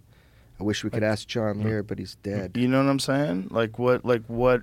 What? What does that mean in terms of like aging our souls, maturing our souls? maybe through experience you know like hardship experience love joy like maybe Wow. I, i'm just talking crazy right now but this is some I, I can do the john lear john would say every experience you have in life is what makes your soul mature from your joy and your love to your hate and your anger. Live without envy hate or greed. That's my john lear impression. Yeah, he was well, a it wild makes sense if your soul is ultimately a representation of who you are and how you stand in life. It would it would make sense that that would be fortified by your life experiences, and that would make it stronger, like like everything else. You know, like your life experiences make you wiser. Wouldn't if the soul's a real thing, you know, the more value you put into the world, the the better you behave, the nicer you are, the more you learn to be honest and truthful. All the different things that we hold up as high qualities for human beings, it would make it would make sense that that would like enrich your soul. And just getting better in life, right? Like if, if for you 20 years ago and, and you today, we all hope that we look at our past self and we say we, we've learned something. Sure. We become a better person, become more loving, empathetic, better and more creative at, at presenting ourselves into the world and making a difference. So that that's a cool way to look at life. That was his cosmology. Hmm. You know, That's uh I mean it's a fascinating idea, but what's terrifying is that if we're a commodity, then you know, we're like beef cows that are eating all the grass that we want because it's valuable for them to get fat. You know, that that the chaos on this on this planet is actually engineered to ensure more rich souls. you guys should talk about that. Yeah, one. I, he likes. I, I know some people that that uh, have been pretty far up the food chain that believe that that uh, that there is mass manipulation of human affairs uh, on a global scale um, for reasons that we can't understand. And mass manipulation by humans or non-humans? Non-humans uh, manipulating humans by non-humans to do things that uh, they want us to do. There are some what theories, kind of things War, specifically? for War, example. really? Uh, there's a what's it called? The Gods of Eden. A guy named William Bramley, an attorney, sets out to write a book about the causes of war, and everywhere he goes in throughout human history, he finds evidence of some kind of a exterior manipulation of human affairs that they somehow benefit from us killing each other on a massive scale. William Bramley, Gods of Eden. And what what is the speculation like? What could it be that they would ben- How would they benefit? Uh, Does I- maybe it's souls. Maybe releasing souls so that they can recycle them. I, I don't know. Uh, it's been 25 years since I read that book, but It's worth a read. I, I look back at the earlier this this year. We had three UFOs. I'm using air quotes. Shot out of the sky by the U.S. military. That's the story that gets printed in newspapers. U.S. military shoots down three UFOs, one of them being a Chinese balloon or whatever the other ones were.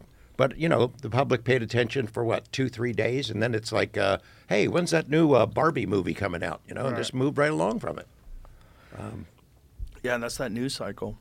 It's pretty wild. But it's also, again, you can only hear about UFOs for so. I mean, and I'm a nut, obviously. Fucking look at this. I'm obviously a You're- UFO nut. you're- we're friends here. You know? I could only hear about it for so long before I'm going. I need something. Yeah. Yeah. I need to see something. Show me some metal. Show me some hardware. Show me a fucking frozen being. Something. It just. UFO mean- fatigue, bro. Yeah. Yeah, it is UFO. I got it too. I hear it all the time. hear it all the time. I mean, when, uh, you know, don't tell me anymore. I don't want to hear about any whistleblowers or hearings until you show me the flying saucer and the dead alien bodies. Yeah. Yeah. We get that all the time. we got to keep going. Of course, we do have to keep going. Well, I mean, you guys. I mean, George. When did you first break the Lazar story? Was that was that eighty nine? 89. But I, And when you broke that story, was that your introduction to this world, or had you already had a curiosity? I had done some stuff starting in 87. It was John Lear. John Lear had mm. walked in the station with a stack of documents. He had helped us break the story of this secret plane out in the Nevada desert that was invisible to radar, stealth fighter. And so he had some credibility with us, and he plopped those documents on the desk of my managing editor and my buddy and mentor, Ned Day. Ned, this is your next big story. It's the biggest story in history. Here you go. Ned looks at a couple of pages, shoves the file back across to Lear, and said, This can't be true. If it was true, I'd already know about it. You know, he's kind of cocky, like many of us are. And uh, so before Lear left the, the newsroom, I said, Let me take a look at that stuff. So he gave me all these documents. Most of it was stuff from the Freedom of Information Act. You know, these agencies like the FBI and CIA, before FOIA was the law of the land, would deny that they ever did any studies that had any interest whatsoever in UFOs. Then, when that was signed into law in the mid 70s, they had to release thousands and thousands of pages that showed they'd been lying through their teeth, that they had been studying it all these pages of information of studies and experts and panels and all kinds of things like that. So Lear gave me that stuff, and that's how I got hooked. Is the paper trail that established that our military, our intelligence agencies, were telling the public one thing. Don't worry your pretty little heads. Pay attention. Move along. Nothing to see here. But behind the scenes, they took it very seriously. They were very concerned about where these things were from and how this technology works and the fact that they can't do anything about it. So that's how I got hooked in 87. I started reading about it. And then uh, meeting Lazar in 89, almost by chance, um, and realized, all right, look, if I'm going to report on this, I got to really dig in and, and learn everything I can. And I was cocky enough to think, well, give me six months, I'll have this whole thing figured out. You know, that was 36 years ago. wow, it's got to be crazy to see it now in front of Congress. I, I had a moment. I did. Tell I, him, I tell did. him. I had a moment. I just kind of had to bow my head there when it came over me after all this time, seeing what was happening unfolding in front of me. I just never thought I would see it. And uh, and what was really amazing is the the partisan divide was gone suddenly. There's a there is an issue that the two sides, far left, far right, can agree on. There's AOC and Jamie Raskin on one side of the room, and there's Tim Burchett and Matt Gaetz on the other, and they're all asking questions. And it's not just questions prepared by staff; they're doing follow-ups. They're they're into it. They're they're in, into it. Um, it was amazing. It was just absolutely amazing to see it. Have you heard any speculation as to why they want to hide the information? Have you heard anyone that says that this is why? Yes. So, to the best of my knowledge, directly to me so many times now I can't count, is um, strategic surprise that we have to be ahead on this. That we know that uh, Russia has a UFO exploitation program, reverse engineering. We know China has one. Like if these were theirs, like they wouldn't be having these huge programs that they've actually announced and bragged about uh, in China. So it's strategic surprise. Whatever we can derive from these technologies, we know that it can be weaponized. We know that it is so powerful just by the propulsion systems alone, how they move.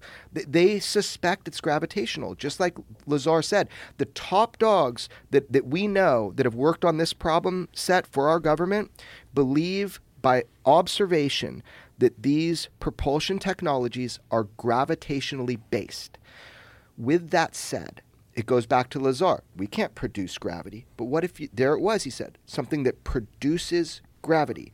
So if that is true, then they know that just even the laser weaponry technology that a colleague of mine and George like actually did study for our government. I don't know how far I can go on that one, but that's that's true that the people are looking at unknown technologies and exploiting them for laser technology. That is that is fact, factual stuff. He'll tell you more about it later.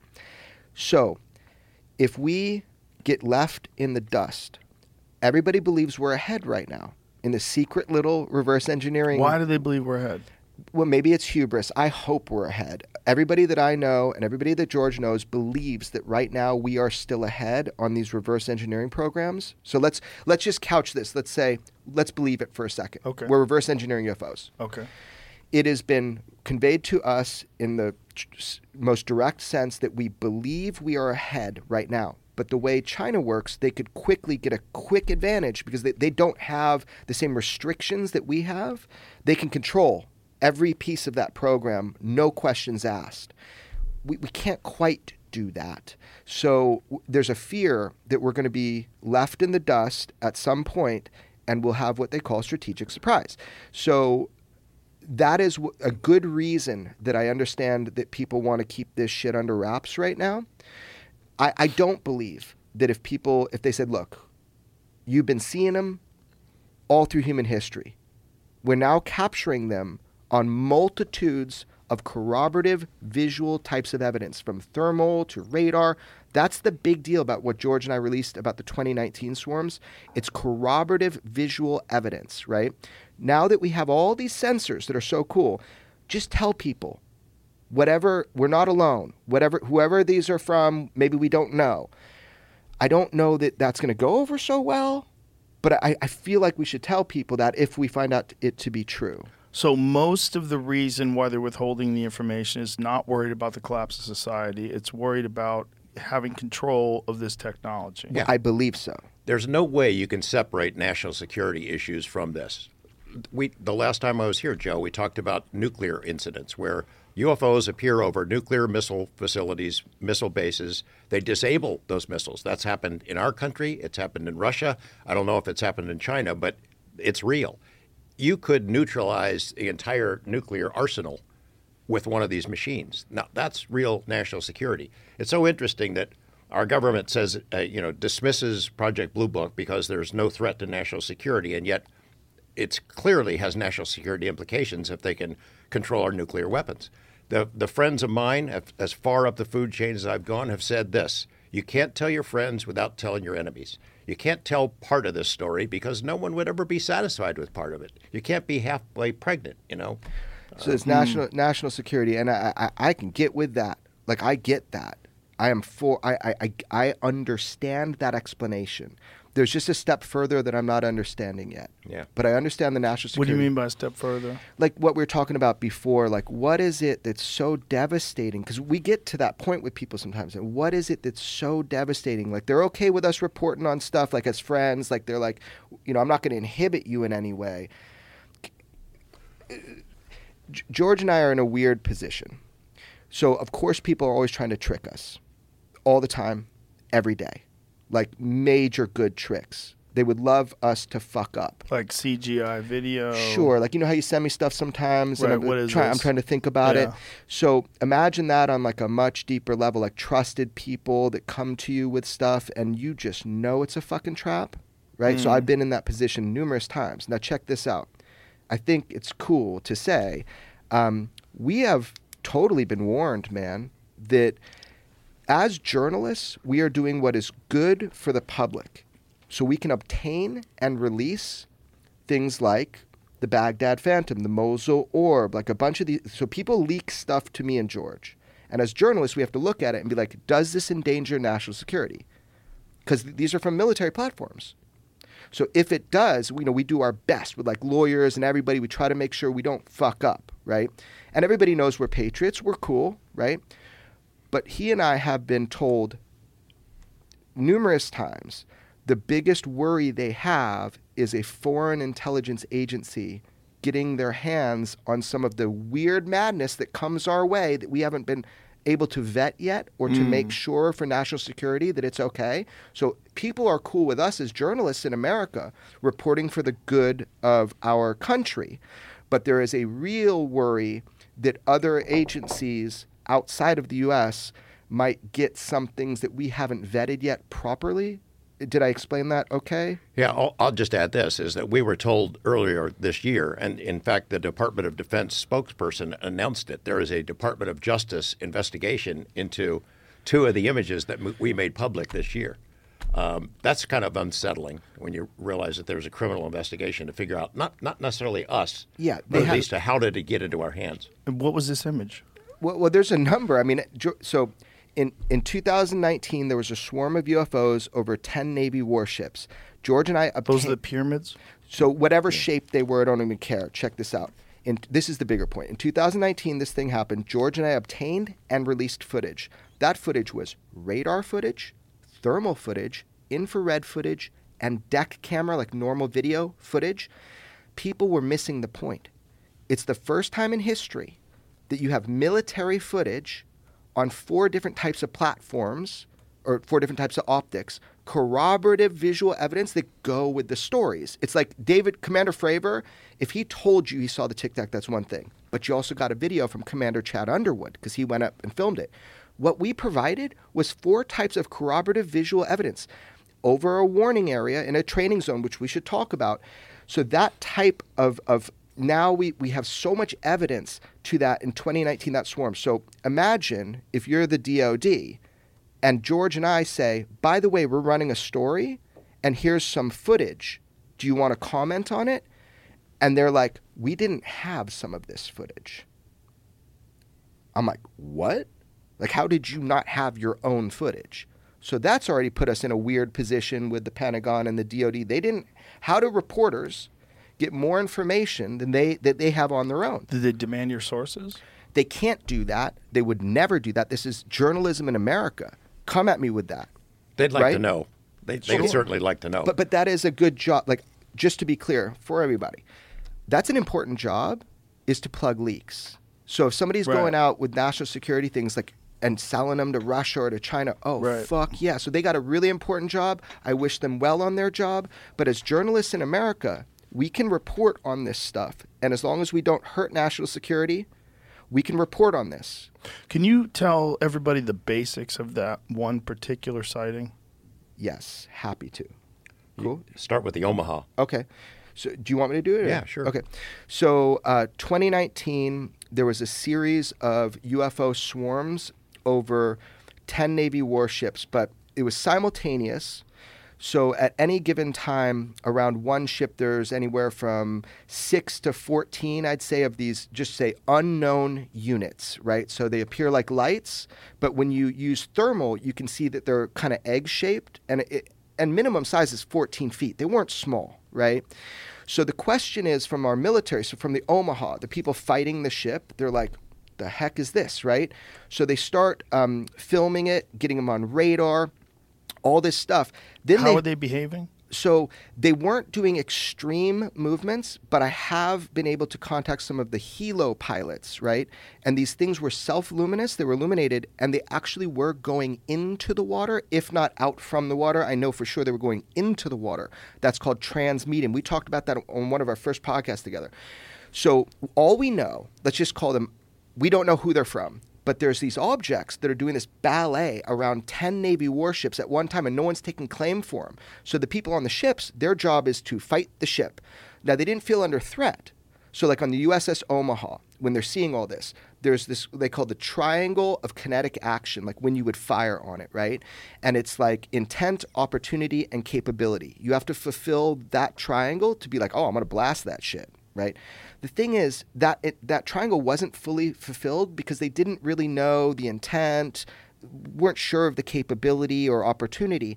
So they're kind of just observing these things. However, I do know on multiple ships they applied what they call the Ghostbuster, which is like an electromagnetic like uh, package that can down drones. But these were not like DJI drones. These were like big objects. So they were moving in this like ballet. But remember, all the ships can communicate. So now, all these years later, I have people on every level of that of those ships telling me this is my experience. This is what we saw. They would go around. So there's about a hundred plus in the air at one time. Whose were they? Our own government still says we don't know whose they were.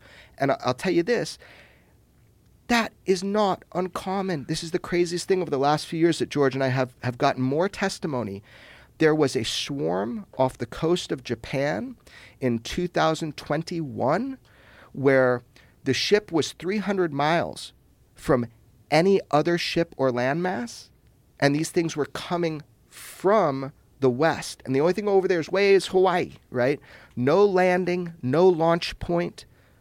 So that also, by the way, I'm not going to say that one. There, there's swarms on the East Coast as well. Uh, the point is, this happens more than people think. Now, is that an increased frequency? Are we seeing an increased frequency in UFOs right now? Right? It's an interesting question because what we do know is we have better technology to set to sense them, right, and to record them. So, are we just seeing more of them because our sensors are better? Why always in training ranges?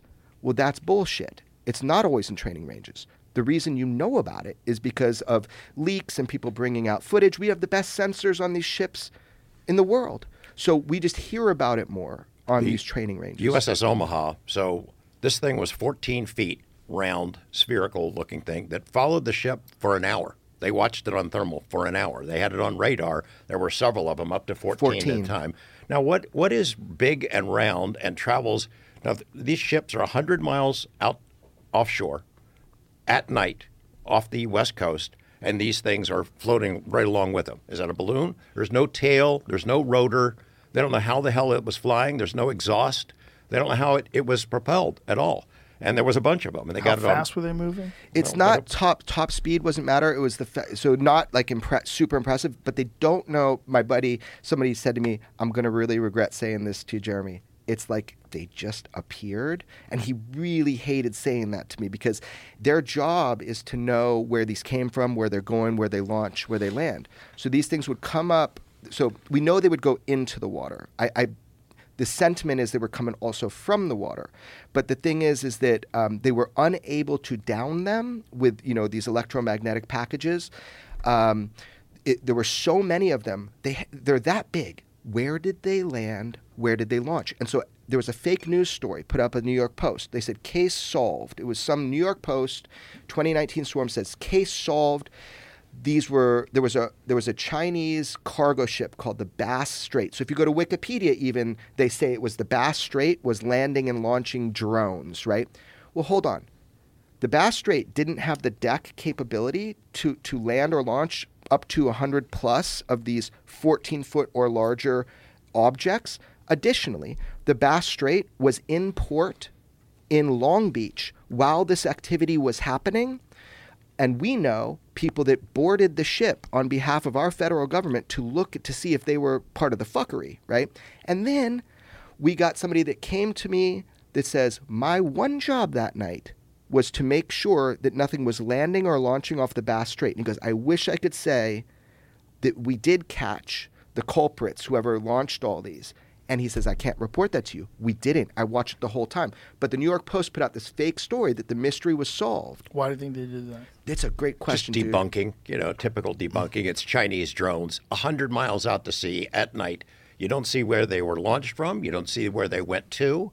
Uh, there's no ship out there that, that could be a launch um, uh platform for it. Where the hell did they come from? Uh, it's an easy way to just dismiss it, uh, but the, the, the facts don't fit it. What's the best footage that we can look at?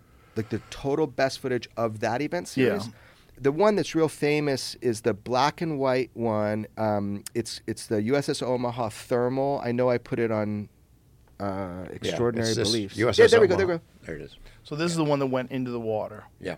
Yeah, they, they, they believe it went into the water. This particular one, but remember, there's 14 rolling right now at this time, at this exact second. There's 14 of them swarming the, the ship.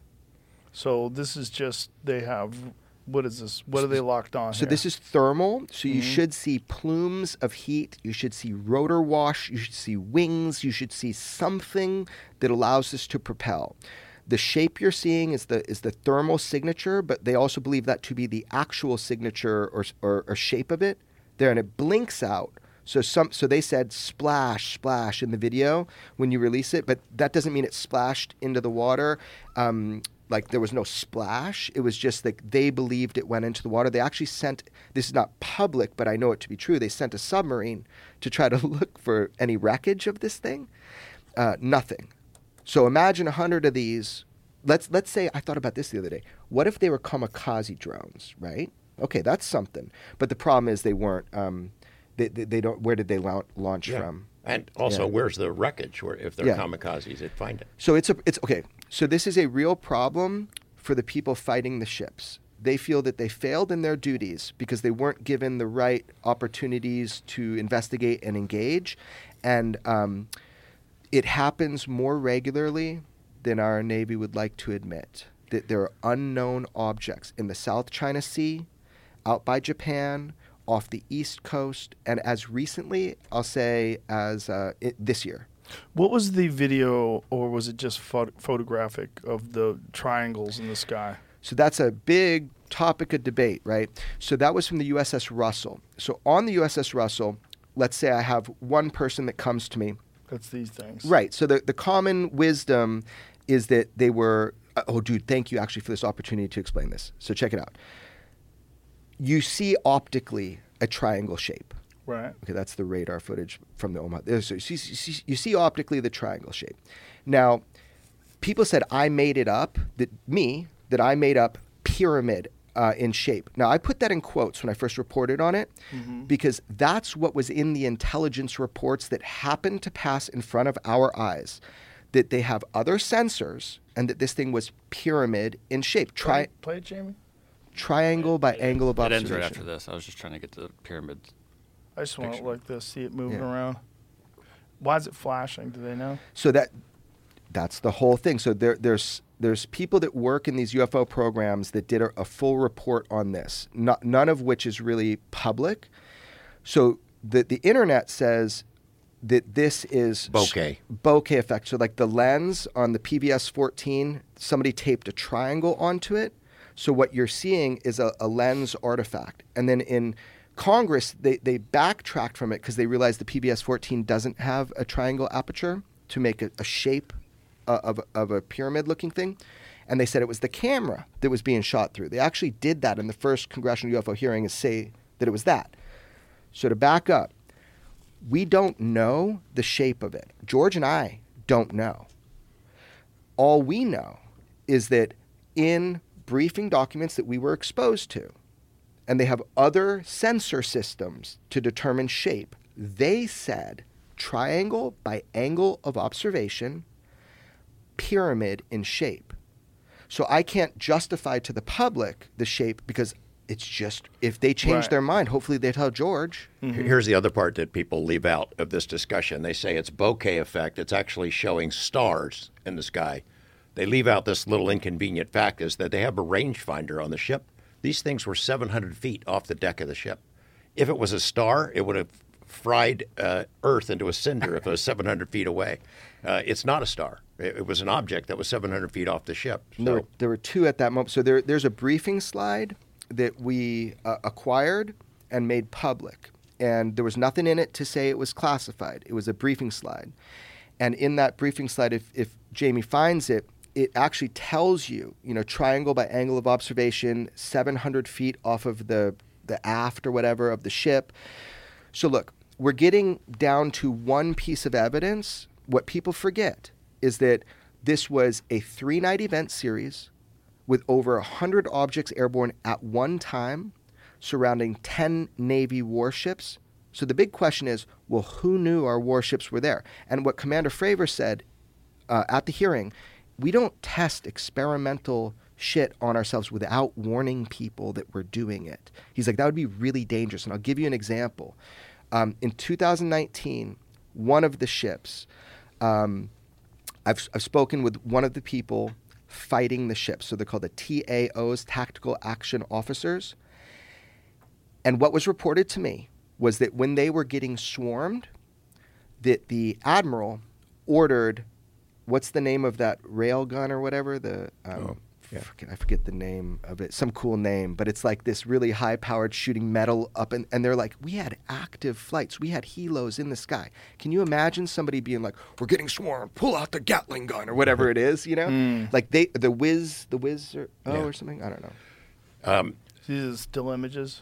Yeah, this is the slide that was used in this um, in a briefing that was prepared by the UAP task force. That was the briefing that was delivered to the Joint Chiefs to certain members of Congress. And in this time, there was two of them that were over this uh, ship.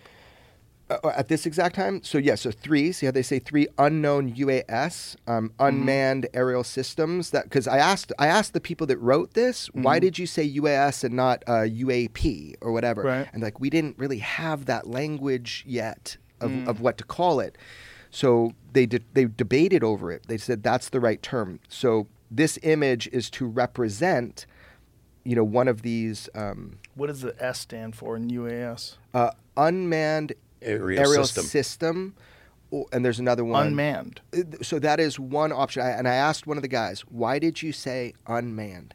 And he goes, because of the, the size of it, it wasn't quite big enough to put a human man in, you know? Mm. So he's like, that was just the best terminology that we had. He goes, now I would just straight up say, you know, UAP. These were unidentified flying objects, UFOs. you know? Right.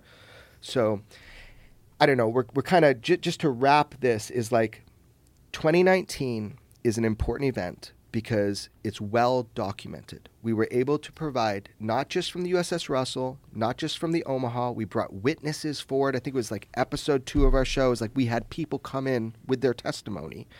Um, it's an important case because swarms happen all the time on these training ranges, and with it, what appears to be an increased frequency.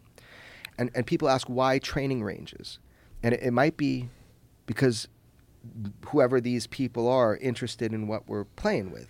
The East Coast, we have a base, a naval air station called Oceana. It's gigantic. It's the biggest naval air station on the East Coast.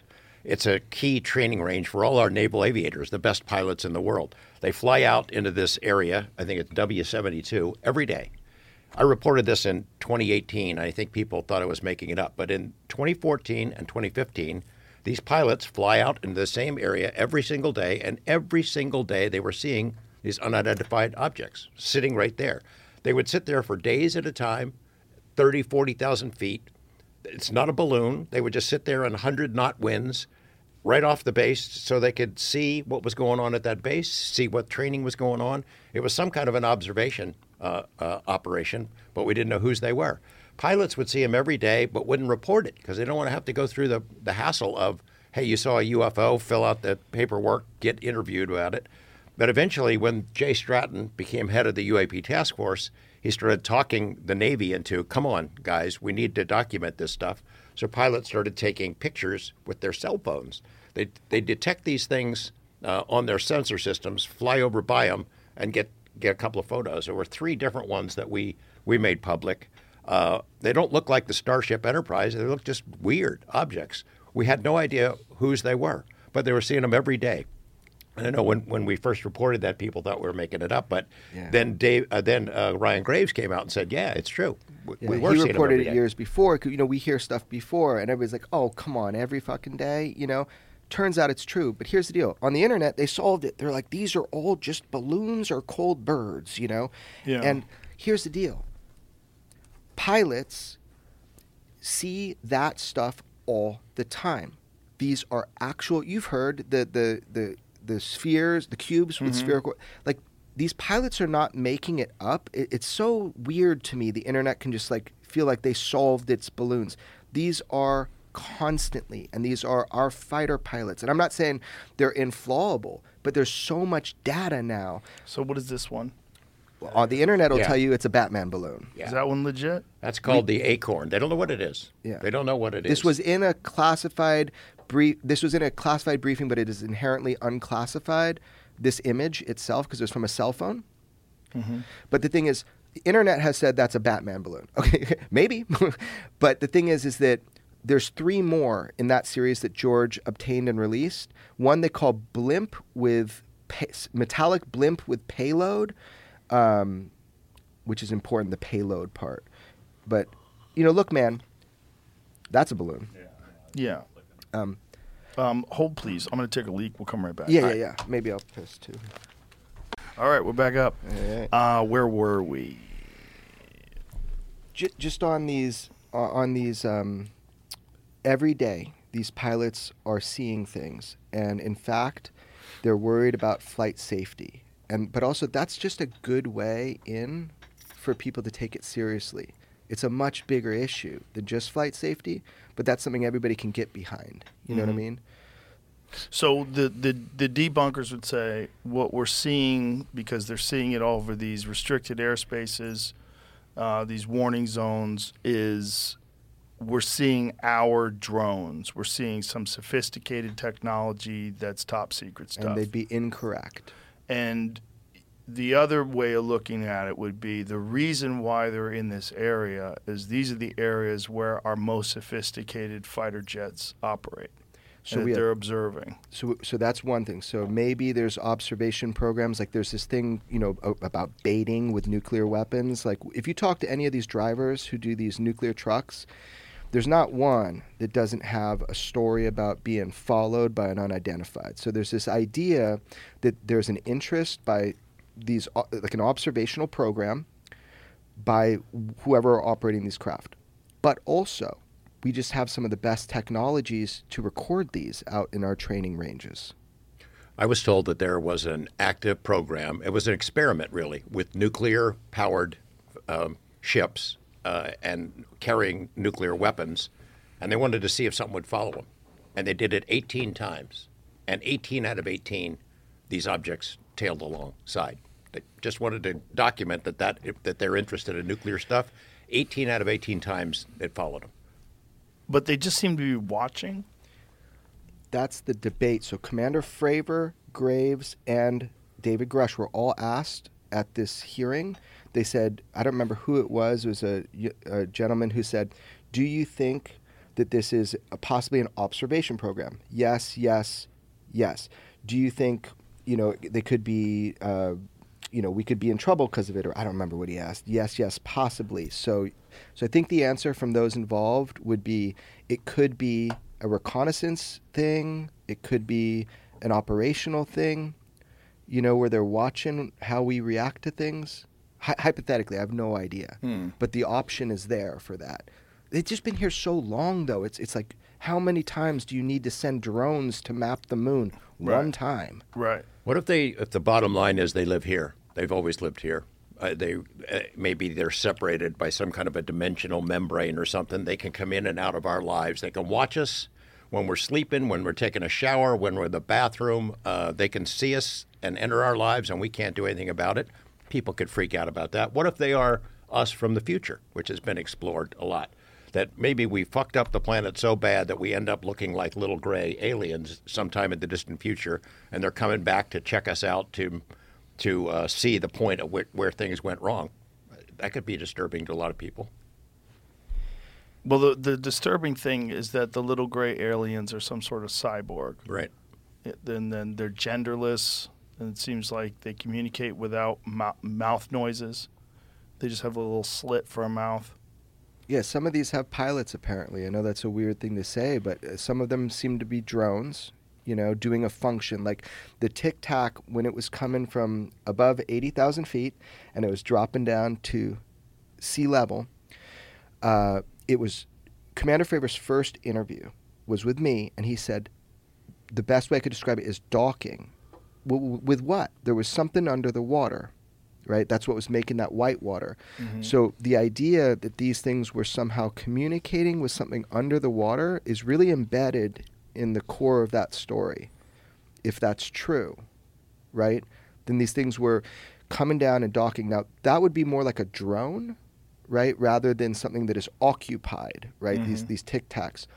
The the fallacy is people say, "Oh, look, if anything were to move that way, it must be a radar glitch because if anything were to move that way, it would instantaneously crumble and explode. And you're like, well, wait a second. The hubris of your idea that we are the apex of technology right now, that the material science we have, that our means of propulsion, like you've said before, used to be horses, mm-hmm. bicycles, cars, jet cars, spaceships, right? So now, what does it look like if we had 100,000 years of more evolution technologically, 200,000? What about a fucking million? Do you think that they would have the same atmosphere around these craft to apply that same type of physics? So that's why Commander Fravor said at, at the hearing, he goes, yes, it is far more advanced than anything from our known physics at this time. He leaves it open that we might not have figured it all out hmm. yet. And do most of these sightings take place near water? It's yeah, a lot of them are. A lot of them go in and out of water. Um, there, there is some uh, suspicion that maybe they've got a settlement under the ocean. You know that they could get away with hiding down there. We wouldn't be able to detect them. There, there's an awful lot of uh, sightings over water, sure, but not all of them. Yeah, I would say there's a correlation that we cannot deny that there is a lot of movement in and out of the water with whatever UAP or UFO are, but I would not agree that it is directly connected. These things can and do like appear uh, basically wherever the fuck they want. I mean, that's that for me getting reports every damn day for and George for decades. Dude, this thing is everywhere m- machines that outpace, outmaneuver, and outperform what we have. Now, do they speculate that all of these different machines come from one particular group of entities, or is there multiple civilizations that are visiting us? Yeah, they think it's maybe it's more than one answer. It's entirely possible um, because they, you know, the craft look different, the beings look different. The reports you get from all over the world over the decades, we don't really know for sure what they do look like because they can. They seem to be able to change their shapes, at least change what how we perceive them in our head. I don't know if they're manipulating our perceptions or what. I- know people are gonna like hear this and be like, "Oh, that's like this crazy leap that there are pilots to these things." All I know for sure is, okay, UFOs are real. We we we have technology that we don't know where it's from. We have been reverse engineering or trying to do that. I am solid on those three things. I am also solid on the fact that this has been held back from the American public, like no doubt. Maybe for good reason on some level. But I also know that some of it's been done what we would call illegally. Now, that word is really like nuanced because of national security. Maybe it's not illegal. What makes anybody think that they just want to give up the goodies now and tell everybody what's going on now? The same tactics that's been used for the last 70 plus years on Ridicule. secrecy, ridicule, all that right now is on hyperdrive. Has anyone come to you and described the different kinds of beings and how many they think there are? I'll give you a cool story. You'll like this. I, I talked before about the paper trail, how there is a document, a, a do- trail of documents that you can look at. There was a chapter in an, a textbook being used at the U.S. Air Force Academy. And until UFO people found out about it, eh, this is what they were teaching our best and brightest pilots at the Air Force Academy. And the chapter said, in the course of your career as an aviator, you're likely going to encounter one of these things. Here's what we know about them. There are four, we know that there are four different alien races visiting this planet, and they've been here for thousands of years. Now, that is blockbuster stuff to be teaching future Joint Chiefs of Staff members and commanders of air bases. When and was this published? This is in the 1960s. So, but when when word of that word, crazy. when a word of that chapter got out, UFO people found out about it. They pulled it. They yanked it out and took it out of the textbook. I'll tell you, man, I've been to the Naval Academy, got to sit in on an aerospace class. It was so fucking cool. And these dudes, I can not imagine what it would be like. They all, all have to wear uniforms and stuff, and like, you know, what would that be like sitting there reading that chapter in your official textbook? Right? It's crazy. Yeah, that there's four different kinds of beings. Well, how, did they describe the four different beings, George? Yeah, I don't, I don't remember. I'd have to look that up. I'll bet you Jamie can find that. I've chapter. only heard of the grays and the tall whites. Is- There's the Jamie, you got reptilians, something here? Major Kil- uh, Kilpatrick, the second ranking officer in public affairs the Air, Air Academy, in a position to speak authoritatively for the Air Force. He admitted at once that plebs are taught from a text entitled Introductory Space Science Volume 2, and an entire chapter 33 deals entirely with UFO considerations. He quoted from page 455 that 50,000 virtually reliable people have reported sighting unidentified flying objects. This leads us with the unpleasant possibility of alien visitors to our planet. The 14 page chapter continues, or at least alien controlled UFOs. According to the Academy textbook, if such beings are visiting Earth, two questions arise. One, why haven't they attempted to contact us officially? And two, why haven't there been accidents which would have revealed their presence? Why no contact? That question is very easy to answer in any of several ways. One, we may be the object of intensive sociological and f- psychological study. In such studies, you usually avoid disturbing the test stu- subject's environment. Two, you do not contact a colony of ants, and humans may seem that way to any aliens. Variation a zoo is a fun place to visit, but you don't contact the lizards. Three, such contact may have already taken place secretly and may have taken place on a different plane of awareness, and we are not yet sensitive to communications on such a plane. What does that mean? Uh, in releasing this interview with the Lemoore uh, Advanced, uh, the, the Advanced, we are well aware that many readers were will certainly raise an eyebrow or two, but Major Kilpatrick insisted the above chapter in the text is not a fairy story. At the end, he seemed to go along with the recommendations of the physics tech books, textbook, which advises Air Force officers as follows The best thing to do is keep an open and skeptical mind and not take an extreme position on any side of the question. Astonishing, isn't that? Wow. I had a, I have a copy of the original textbook, the chapter. I'll find it for you somewhere. This is what's fascinating to me. Such contact may have already taken place secretly and may have taken place on a different plane of awareness. And we are not yet sensitive to communications on such a plane. What does that mean? It's just an Air Force textbook, dude. Don't worry about it. Uh, wow. 50,000 credible sightings they're citing. And this is in 19. 66, I think, is when that chapter was out. Wow. Uh, may they just let that guy slip in a chapter? I mean, that's crazy. You know, and then the skeptic would say, why aren't we seeing them more? Yeah, we're Because they don't want to be seen. Yeah. Well, Well, I mean, we are in term. We know there's eight billion people, right? And so, is it every day someone sees something? in your world, you're like, why aren't we seeing him all the time? In my world, it's like, God damn, dude, every day I'm inundated with reports from credible people that were, you know, have been served in the military, that have, don't want to be known, they just want to be heard, they don't even want me to repeat, you know. So, in my perspective, and I'm sure George's too, there's so much of this like contact with these unknowns on a rate. The have you ever asked a table of 10, has anybody ever seen a UFO or know somebody that does? Have you ever done that? Um, no, I've had conversations with friends though, and you know, I've talked to guys who've seen some things that they couldn't explain. Smart people you trust? Yes, yeah, not nuts. I mean, nuts for sure, but um, I mean, uh, nuts have told me that for sure. But Yeah. in turn, I had one guy who was like showing me all these photos of clouds. yeah. Oh, I yeah. I get it every day. And Every I'm day. like, what is it? And he's like, I see them every day. And he's showing me more photos. I go, what is it? And he goes, alien spaceships. Yeah. Can't you see it? And I'm like, bro, those are clouds. I don't know what to say here. Like, it was really disturbing. you didn't zoom in, Joe. Well, the, it's like I didn't know this guy was nuts. I thought this guy was pretty okay. And then he's showing me all these pictures of clouds. And I'm like, what the fuck?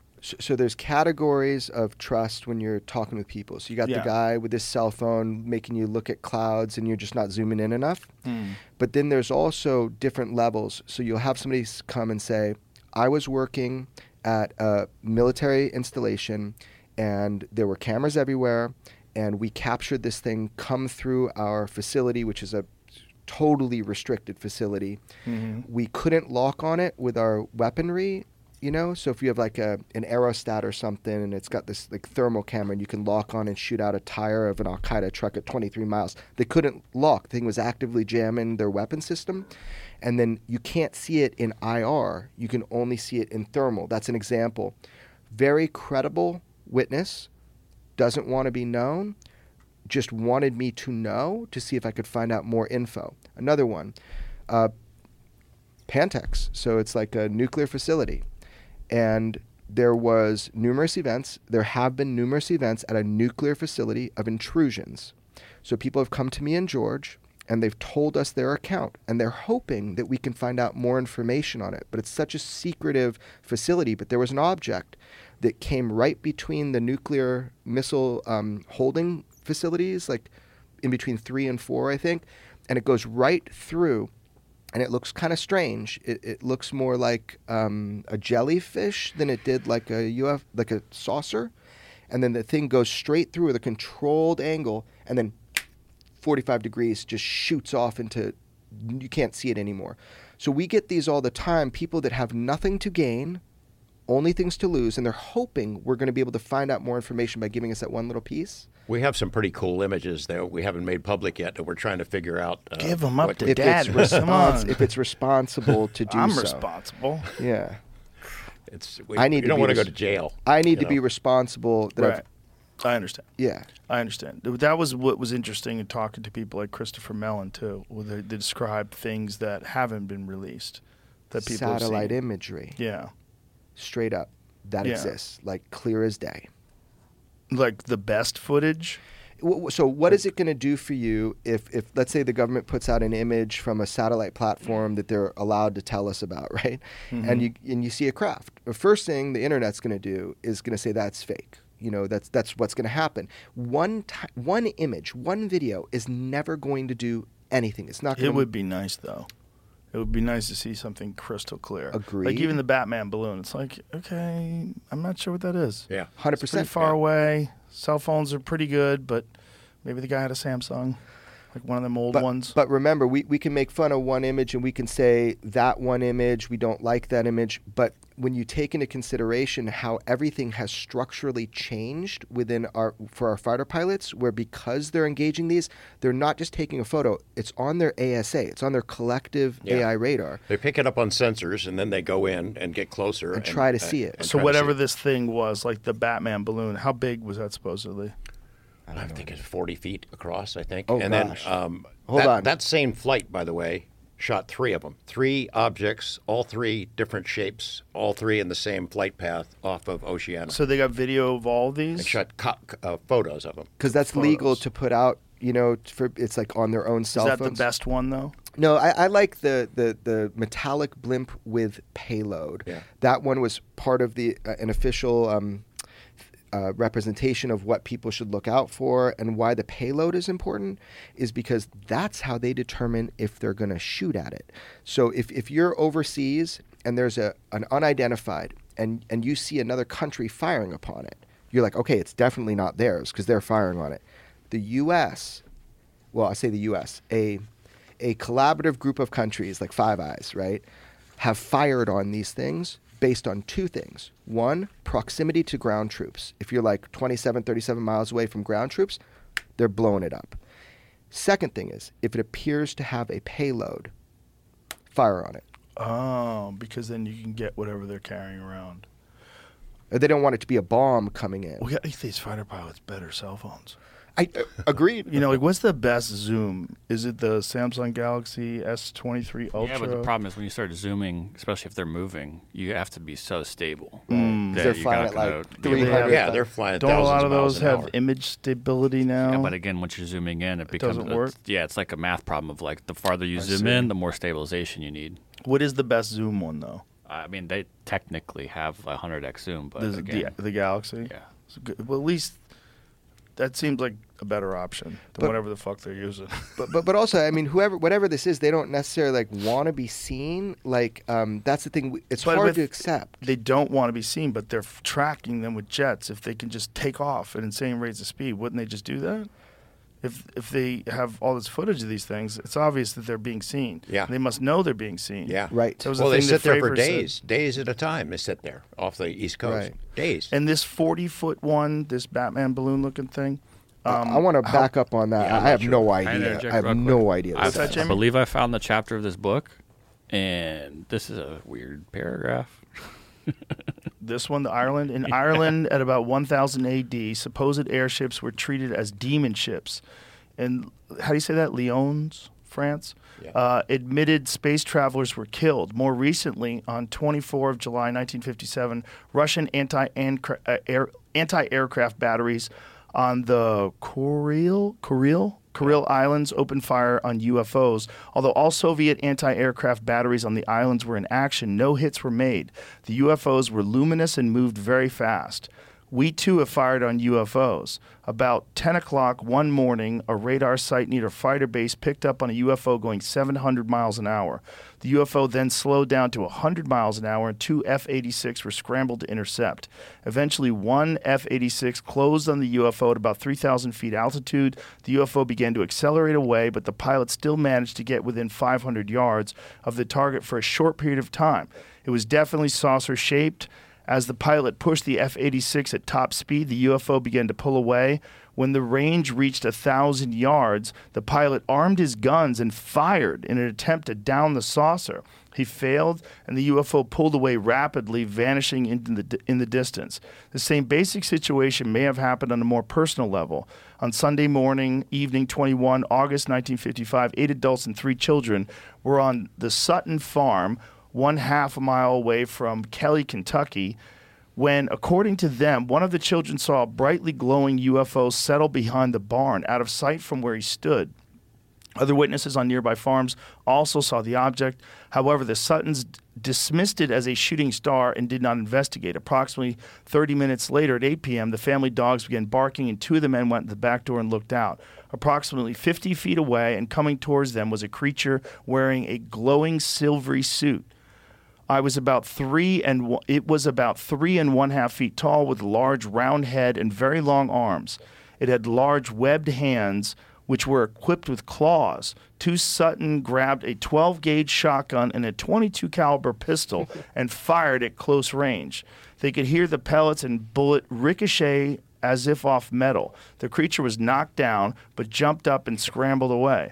The Suttons retreated into the house, turned off all inside lights, and turned on the porch light. At that moment, one of the women who was peeking out of the dining room window discovered that a creature with some sort of helmet and wide slit eyes was peeking back at her. She screamed, and the men rushed and started shooting.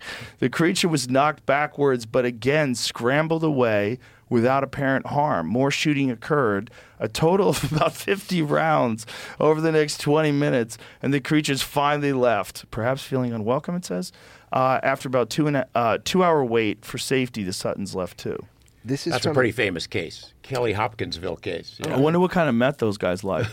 At the end too, the last uh, what he when he quoted what you were reading earlier, Mm-hmm. it ends right here where it says controlled UFOs, and then this was left out of what we read, but it still says there's. It says this leaves up the unpleasant possibility that alien visitors to our planet are at least c- alien controlled UFOs. However, the data are not well correlated, and what questionable data there are suggests the existence of at least three and maybe four different groups of aliens, possibly at different stages of development. This too is difficult to accept. It implies the existence of intelligent life on a majority of the planets in our solar system, or a surprisingly strong interest in Earth by members of other solar systems. A solution to the UFO problem may be obtained by the long and diligent effort of a large group of well financed and competent scientists. Unfortunately, there is no evidence suggesting that such an effort is going to be made. Yeah. Yeah, That's what they're teaching the Air Force Academy. in wild shit. 1966. So this was also part of what Bob was saying when he was working uh, back engineering these things is that the way they were doing science was not compatible with technological innovation. That they weren't they weren't allowed to communicate. They weren't allowed to uh, collaborate. And this is how science gets done. It doesn't get done in a vacuum, and it doesn't get done with one geeked out, nerdy propulsions expert who you fucking Yeah. Definitely fly not that over there. guy and go, hey, figure this out. Yeah, I mean, Bob has said it many times, and probably to you too, Joe, that he- he shouldn't have been hired for that. They should have had better people for They it. They probably didn't know what to do. Oh, It they- sounds like. Is that? I mean, I, I would imagine if I, uh, as I am, someone who doesn't understand any of that stuff, and I'm trying to figure out who to hire. Like I, you know, where do you go? How do you do this? How do you how do you scan the right? How do you know who's going to shut the fuck up? How do you how do you get them to do it? How do you explain what the job is? How do you get them to accept the fact that, the, that you might get picked up at 10 p.m. and you have to tell your wife you're going somewhere, and then you, you don't you can't even tell where you're going. You're just going to fly to this fucking hidden Air Force base that everyone denies actually exists. We have to remember that. Like we all know Area 51 existed. In 1989, when Bob Lazar was talking about Area 51, it was officially denied. They they pretended it did not exist. So they were flying him for sure to this place that did not exist. You know, and you know all the stuff with his background and the Los Alamos Labs, how he's on the employee roster. Like, I mean, there's enough of his story now that seems to corroborate with all the things we're seeing that I think people that were skeptical should they should really go back and watch that documentary again. Just go. Your documentary is fantastic. It's it's really good too because it was that of the podcast we did with him was a great opportunity to let him just expand on these things and. Man, it doesn't seem like bullshit, and that's what's scary. What's crazy is if this guy's actually telling the truth, and they're just spinning their wheels out there in the desert with these fucking UFOs, trying to figure out what they are, and they don't get anywhere. Everyone that we have talked to that's had some involvement with those programs, and we have talked to other people, all say the same thing: is that the excessive secrecy. It, it's so compartmentalized, so few people get to look at it and work on it that they've made no progress. Every couple of years, they take it back out, give some other people a chance to look at it, analyze it, try to take a crack at it, and then they put it back and stash it back in a hangar somewhere. Uh, you know, in a sense, I think Bob Lazar might have been the perfect guy. Maybe not the most qualified scientist in the world, but obviously a bright guy who thinks outside the box and someone they could discredit. Yeah. They feed him a bunch of stuff in these briefing documents that make no sense eh, or, or are hard to believe. You know, aliens see us as containers of souls. They they created Jesus, things of that sort, and figuring he'll maybe spill it to John Lear or somebody like me, Right. And then you could discredit him. You know, and and Yeah. he certainly was easy enough to to go after. Well, that's a tactic, right? You you give out credible information along with a bunch of bullshit, and Yeah. that person will say the bullshit, and then you could easily discredit them. But you know, that kind of secrecy, eh, they're not making the kind of progress that otherwise it was an open investigation, and they have a lot of big brainiacs who are tackling it. That they've never allowed it to happen. We we hear that all the time. That they still have not made progress because of the excessive secrecy on it. Uh, and, also the material science. That that that's the other thing. Like um, I gave you that example of graphene, right? We we do not have the ability to perfectly atomically print alloys in zero gravity yet, like here on Earth, right? So some of these materials we are told are so far advanced we can't even begin to replicate the material science necessary. Now, let me stop you there. You're talking about materials that we've actually collected. Yes. So there have been examinations on materials that defy what we understand now Yes. about metallurgy, right? They're like Yes. a, a, adjusted atom by atom, like layers of a- an atom. We, we can't do that stuff. We can't do that. Or maybe we can in some advanced we lab. will uh, one day. I'm an optimist. and who has this? Government has it, military has it, uh, Lockheed, big aerospace companies like that have it. Uh, there are some pieces in private hands. Uh, Garry Nolan has some. Jacques Vallée has a couple of pieces. Right. Um, some people, you know, have been in position to try to acquire this. So there are some companies, right, that would love to get their hands on these, and they're actually actively bidding to do that. Uh, George has interviewed a president of one company that was really seeking those metamaterials to see if they can make an advancement on it. They're they're a great company. They want a UFO, baby. They want to study it, but um, I don't know. One of the things that I had read recently, um, someone was speculating that when Bob Lazar went to look at it, he said it seemed as if it was made out of one piece. Like it, it just didn't make any sense. Like But- it was made out of a mold. Right, but now we know about 3D printing. Yeah. and this person was uh, speculating that perhaps this is n- I now that we know that we can do things like that, you know, and now they can have an advanced version of that to make these crafts out of these spectacular alloys. Yeah, when when Bob plays his life in reverse a little bit, he's like, I wish I knew then what I knew now. He would have paid more attention to stuff. The only thing that made sense to him was the honeycomb hatch. Like this is the only thing on the on the craft that he said he saw that made like rational sense. It was this retractable hatch on the on the on the floor level that looked like honeycomb and you could like literally pull it with your finger and it just collapsed in on itself but it was really strong and structurally like you could stand on it when it was you know closed up and he's like that's the only thing in that craft that my mind could see as um like ingenuity that I could understand. Everything else, like you said, he thought first he said injection mold, and here we are in 2024 now. It is, and he's like, is it 2024? 23. 2023? You know, that don't even start, dude. Don't even start. Don't- I'm in the future. Um, you know that, that it's like, yeah, I'm just hoping. I I don't want to get there quick so it all comes out. Just uh, like my brain, man. So anyway, um, yeah, that, that we could uh, atomically print something one day like that would be the way it appears you could make it. There are indications that it's made in zero gravity. Yeah. It's Bigelow's interest in the space program. He, he figured if you could eventually have a factory in space, you could make this stuff, these kinds of metamaterials, uh, drugs, things of that you can't manufacture here. We could make them up in space. That's why they're in, they believe that some of these materials came from somewhere else because we don't have any factories in space that can make that stuff. That that is actually an, an interest, interesting thing. Is like um, what what would be the difference in building materials in a zero gravity environment when you're looking to perfectly align atoms? Right. Right, Is, 'cause- is that just our own limitations what we understand of technology, and is it possible that they figured out how to do it even with gravity? Maybe, maybe Yeah, by yeah, now. Uh, I haven't seen evidence of it, but yeah, maybe. But it seems like it's so outside of our understanding already, Well, we didn't have it in 1947, that's for sure. for sure. Well, right. and- And, and- is that what this where this stuff is supposed Some to? Some of it, yeah. Some of it. Yeah. A- and you know maybe they think also that it's not just the layering the metamaterials that give it unique properties like because the skin of the craft itself when you talk to some of these military people that had like real close encounter and they saw it they often say I, I can't if i had a nickel for every time someone said this to me it had this golden hue like i've never seen before. It was um, undulating as if it was i know this sounds weird jeremy but as if it was intelligent in some way.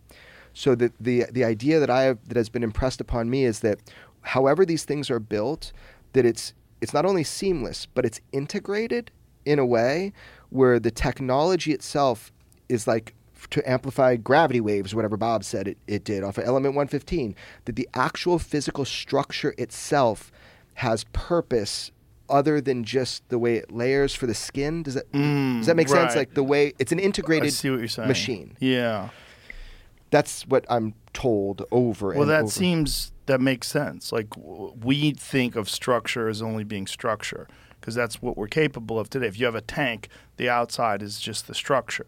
But what if the outside is actually a part of the uh, the, the thing itself and how it operates and moves? Yeah, that's uh, a lot that's been discussed. We've heard it a number of times that the possibility that we haven't been able to duplicate the technology because those beings are part of it, that it's part of the process, that somehow they can fly it and we can't. right that there's a connection, like how we have a thumbprint on an iPhone. They have some connection to the What craft kind of itself. controls are in these things? Supposedly, Depends who you ask, man. What you did- know. what does Bob say?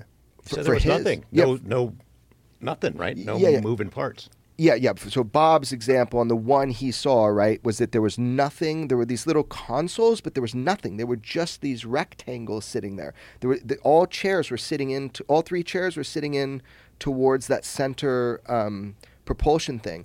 I mean, there's way other stories of other people and what they've seen, but But it Bob. makes sense. I mean, if you had, uh, if you were operating it with an iPhone, if you were operating, you can operate a drone with an iPhone, right? Well, it makes sense if you are some sort of a cyborg that you have this capability embedded into your actual being. Yeah, sure. And that they don't need any equipment. They just operate it. They just move it. And it probably moves in some sort of a telepathic way with using whatever that thing is inside their fucking head. Boy, wouldn't you like to see that thing? You're gonna Huh? get- when you're talking about like autopsies, split open that melon. What the fuck's going on in there? I want to see that, man. You're going to get into your Tesla, you know, at one day, and your bio, your body's probably going to start that engine up. Mine already works with my phone. Yeah. I don't even have my key on me. I use my phone. I get in my car with my phone. I get near it. It opens the door.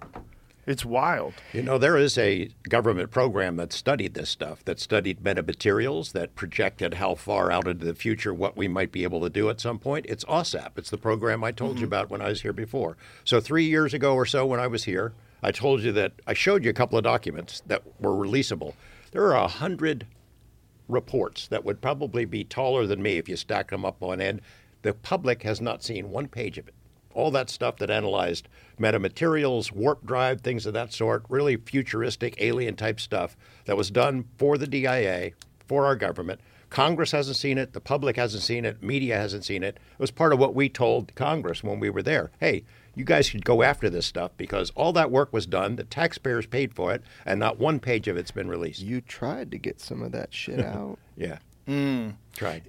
imagine if these beings our i mean you know that technology moves in these kind of exponential jumps imagine if these beings came in 1947 what do they have now and are we getting their shit boxes are these like the old fucking rusted out 1971 Chevys that they That's just why they're left crashing. in the desert? I mean, I wonder. I mean, maybe the fucking aliens that come here are the Yahoos. You know, like I have that joke about Tijuana, uh, that Earth is the Tijuana Yes. of outer space. It, I wonder if there, you know, there's recreational visitation as well. I We, mean, we could be the drive-in movie theater. You know, come Right. and see the weirdo. eh, eh, You know, the weird, weird Earthlings. You know, they do the craziest shit. It probably would be absolutely. I mean, just like Chimp Empire, right? It probably would be absolutely fascinating to embed yourself, and somehow or another, at least be accepted. Have you seen Chimp Empire? No. Fantastic documentary series on um, Netflix, and the the the scientists were embedded in this group of chimpanzees for 30 years. So they had very specific rules. You don't eat food in front of them. You don't get within 20 yards of them. And so every time the chimps would get close to 20 yards, they'd back out. And they never had food around them. And the chimps just didn't pay attention to them because they were just so accustomed to them. They grew up with these humans around them. And the humans had cameras, and the humans don't do anything. They just stand around. They don't seem to have anything to offer for the chimps. So the chimps just leave them alone. And you can get like crazy close footage when you watch them behave. And it is unbelievably fascinating, which is what drives me crazy when people like Neil deGrasse Tyson say things like, Why would they be interested in us? Why would they be interested in us? Like, what are you talking about? exactly. Are you out of your fucking mind? We are so goddamn fascinating. I mean, we will send scientists to the middle of the Amazon to find a new slug. And you're telling me you don't think that fucking territorial apes with thermonuclear weapons who have video on their phones and communicate with each other through social media, this emerging consciousness of the internet, this understanding of different language, the ability to translate instantaneously, that the fact that there's uh, nuclear conflicts that may be erupting, the fact that we're destroying the ocean and sucking all the fish out and fucking sending coal into the atmosphere. You don't think that's crazy? You don't think that's worthy of discussion and, and review and, and consideration? And for an advanced alien species that understands that this thing right here with all this technology, this is what we used to be a million years ago. Of course. You imagine if you could go fucking watch cavemen? How wild that would be. You imagine if there was like a place on Earth where time forgot and they found actual cavemen. They could be like grad students from other planets coming here to do their term paper or For something like sure. that. Write their thesis. I, I love the techno-terrestrial theory. This is my favorite one out of all this stuff, which is that uh, totally just fucking around here. This is not something I, I believe, but I love the idea that there's some sort of directed panspermia that seeded our planet, that started to build workers to get towards the goal of evolving technology. And as we get thumbs and as we start building, they start dropping these crashes around for us. Oh, we start knocking on them, we start figuring them out. And over decades and generations and generations, we get more advanced. We become part of this technological force in our solar system, in our universe. And then we become like a beacon of that evolving technology where we become spacefaring. And that's done everywhere in the galaxy, in multiple galaxies. I love that idea that we're part of this techno terrestrial kind of. Um, directed panspermia that we are performing what we are made to perform, which is to become spacefaring. I'm just making this up, but it's a cool idea. There's a me. guy who uh, he was the model for. Um, he studied dolphins. A brilliant scientist. He was also the model for Altered States. That that movie. Um, but in real life, he believed. He John Lilly? Yeah. Yeah. Yeah. He developed the theory that it is, in essence, AI is traveling through the galaxy a planet at a time. That it is, it's responsible for UFO sightings. Well, that- that's how it moves. That's my theory about people. That we are the the we're the caterpillar, the electronic caterpillar that gives birth to the butterfly.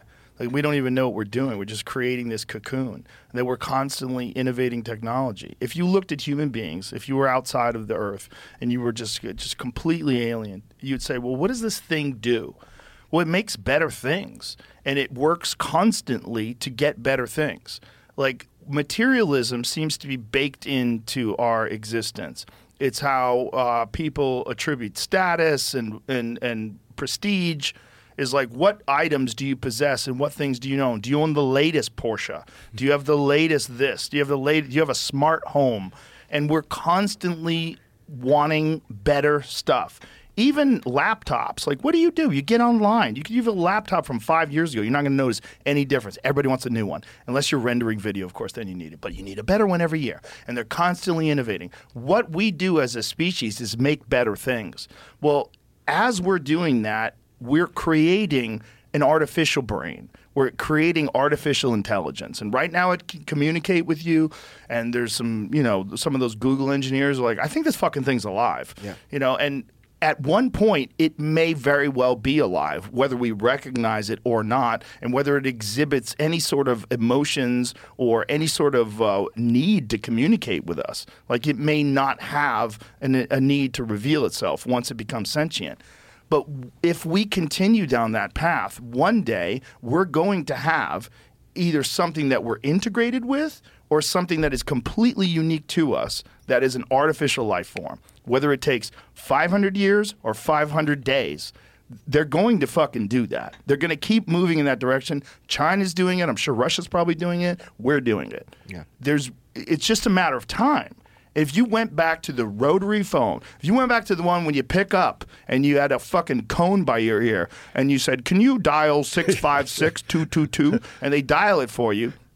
I mean, that was fucking crazy back then. That was nuts. To what it is now, call mom. Yeah, You know, and then it fucking calls your mom. Like what? Uh, And then you could FaceTime your family when you're in New Zealand. It's bananas what we can do. Bananas. You could just imagine what it's going to be a thousand years from now. I think it's going to be a new life form. And I think that life form is going to be far superior in its abilities and its intelligence, far superior than us. We are we'll in probably essence, make it. We are in essence creating an alien life form. Yes. am- am- amongst us. I Yeah. think it's what we're here for. I think that's one of the reasons why people are so curious. I think it's one of the reasons why we innovate. I think it's one of the reasons why we're so attached to materialism. I think it's like just how bees are collecting pollen and they're making honey and they don't know what the fuck they're doing, supposedly, allegedly. but nor do we. We just do it. It's what we do, and everyone's fascinated by it. We want better AI. We want better screens. We want you know faster electric cars. We want all the new shit always, It's and that baked in. leads, and it's baked in, Yeah. and it leads to what, what, this curiosity we have. It's not as simple as like we just want to like that's like the country music song. I just want a nice house and a fucking dog. no, everyone wants better shit. Most people do. It's like very appealing when someone doesn't. Right? It's appealing when someone can just be cool and just just enjoy your life. And this guy just goes on hikes every day. Wow, what a hero, you know. But for everybody else, they're stuck in this fucking wild, crazy grind to get new, better shit. That's like a giant chunk of the population doing things they don't enjoy so that they get money to get better stuff.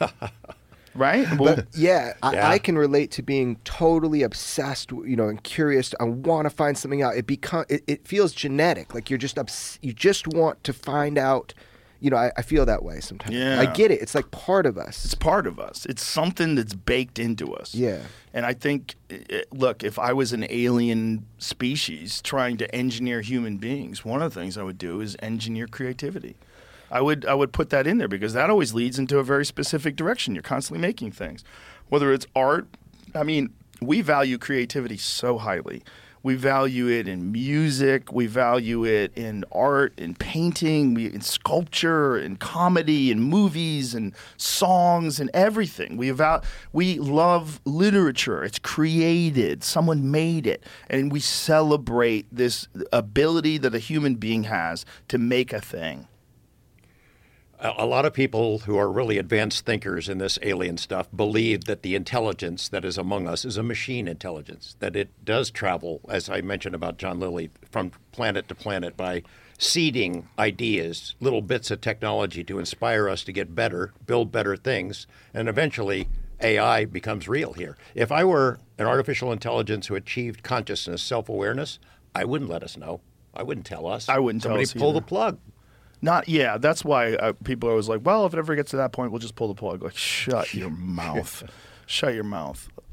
I don't think you have We're like, all an in. idea what you. Yeah, we're in. We're all we're in, in. this. It's Yeah. ha- we're a, a fucking herd of buffalo running towards the cliff, and Yeah. you and I are in the middle of this thing, and we're not gonna know. I love until it. it's, too so late. amazing to be alive right It's a now. wild I fucking love it. everything. Changes so much. Remember, our buddy Yeah. Mm-hmm. Duncan was telling us about the size of the universe, and now we're seeing further and further.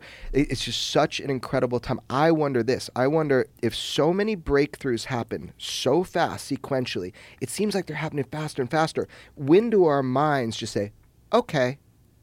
What's next? You know, and when do we become where breakthroughs happen so much that we're just like, cool, what's that? What's next? Well, I think we're in that stage Yeah. right now. And I think part of the thing about us is biologically, we're essentially the same creature that we were 10,000 years ago. Not that much different.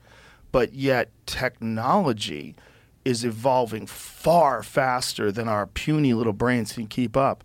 That's where I wonder if the integration of us and technology is the solution to that.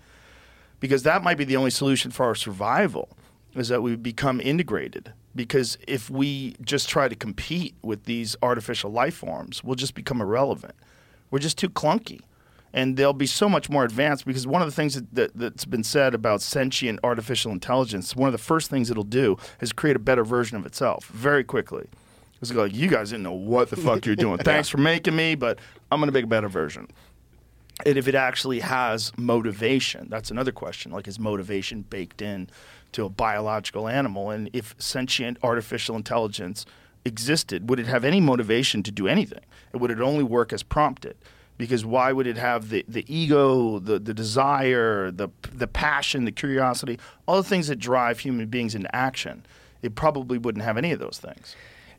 Duncan, when he when he came on our show, he had a hack for Chat GPT, and he sh- we asked it a bunch of questions like, "Is element 115 naturally occurring out in the universe?" You know, we just asked him some Right. crazy shit, and he did this little hack so it would be less like bias or whatever. Do you remember that in the hotel? yeah. It was so cool, man. We got an assignment for him. We'll tell you off the Okay. air Yeah, yeah, yeah, yeah. We gotta- Duncan's a freak for ChatGPT. Dude. He communicates it with more than he does his family. He's got a relationship with it, you know. You know. It's like that movie Her, where Joaquin Phoenix falls in love with that robot lady. Yeah, it's I th- I really gen- genuinely do think that we're we're making another life form, and that, that might be what those things are when we see the grays in spe- in particular. Because one of the things that's happening in v- very bizarre ways the the lines of gender are blurring, the roles of gender are blurring, and it's also a part of the way we process food. The microplastics in our food are actually endocrine disruptors. You know, there's certain pesticides that are endocrine disruptors. They're they're like changing human beings' reproductive organs. It's very strange that that's happening like with the peak of our technology. It also coincides with the peak use of these uh, petrochemical products that are very disruptive to the, the human body. And you got to wonder, like, I don't think that's on purpose, but if it was, if it's just a general like uh, like a law that takes place as these things get more advanced, they become less sexualized. They become uh, they they reach a technological uh, uh, rate where they can reproduce in some sort of a laboratory and they don't need sexual intercourse anymore. So they don't need this the, the gender roles. They don't need a differentiation between male and female in society that eventually we become just sort of androgynous and and sex is no longer a part of the equation. So then jealousy is no longer a part of the equation. And then also when you think about violence and all the other things that come about because of masculine behavior and masculine activity, all that gets eliminated. You become this thing that's essentially a far superior, more harmonious life form than what we are. But it, their music probably sucks, and uh, their jokes suck, and they suck at podcasting. You know, I would imagine there's probably some benefits to being a fucked up human, but ultimately we're better. We think life here, the way we live, is far better than Australopithecus, right? We could all agree on that. Yes. Fuck, fuck living like that. Well, they might say fuck living like us. Fuck living where there's some people that are living in tents and shitting on themselves in the street, and you step over them to go to Starbucks to pay five bucks for a cup of coffee. Like, what are you guys doing? Like, they might look at us like we are just driving around these metal boxes with rubber tires, hoping your brakes work.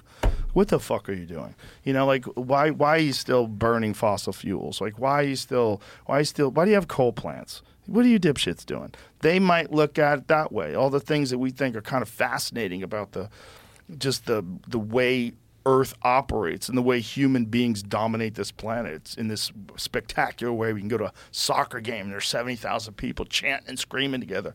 You know, those things are really cool. But they might look back at that and go, "What fucking dummies." studying aliens, studying uh, UFOs, and studying AI, it teaches you a lot about what it is to be human, too. You know, it, um, we're a destructive, nasty species, warlike. We're screwing up the planet, but gosh, we also do some pretty amazing things. Yeah. Uh, can AI achieve consciousness? I mean, maybe self awareness, but does that mean it's conscious and alive? Um, these beings that we call aliens, are they conscious or are they machines as well? Um, I've learned a lot about, you know, uh, the development of human consciousness or what it means and the beauty of being a human. I think it's inevitable that we do morph into some kind of a hybrid uh, machine. Uh, the first person who can put his computer chip, link his brain up to it, obviously he's going to do it. I mean, it's like a bionic man. If you could have superpowers and, and give yourself abilities and your brain could be quadrupled or you know a hundred times more powerful, they'll do it. And, and in order to compete, everybody else is going to have to do it too. I will regret the passing of us humans, as flawed as we are. It'll be sad when we evolve into something else. Well, if this is all a dream and we're living in a simulation, we're at a really good movie. This is Yeah. a good one. Yeah. This one's wild. It's got a lot of twists and turns. Yeah. Dude. A lot of crazy shit happens. Yeah. It's always entertaining. There's always something going on, and it's complicated. It's a difficult, um, biologically, it's difficult to manage. People have anxiety and fear and hate and greed and lust and and all these weird things that go on inside a human being's mind. And you got to learn how to manage that to enjoy it the most.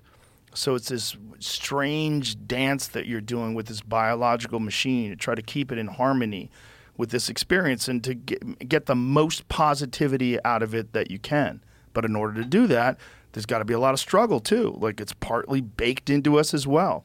This we we have to overcome things. We're designed to overcome things. We're designed to solve puzzles, to figure things out, to have tasks. We do not operate well just sedentary, doing nothing. That just creates depression in us, and it's a, a fascinating organism. But I think if you could get to a point evolutionarily, if, if evolution or forced evolution by w- virtue of technology gets us to a point where there is no longer anxiety, there's no more fear, there's a complete understanding of what life is and that it's in the entire universe and that you are part of this molecular soup that's infinite and that everything is connected in some strange way. And so there's no more fear, there's no more hate, there's no more envy and this being can operate harmoniously. There's no lying because you're communicating telepathically. There's no more like bottleneck between your thoughts and your ability to communicate them. They come straight from your mind to someone else's mind.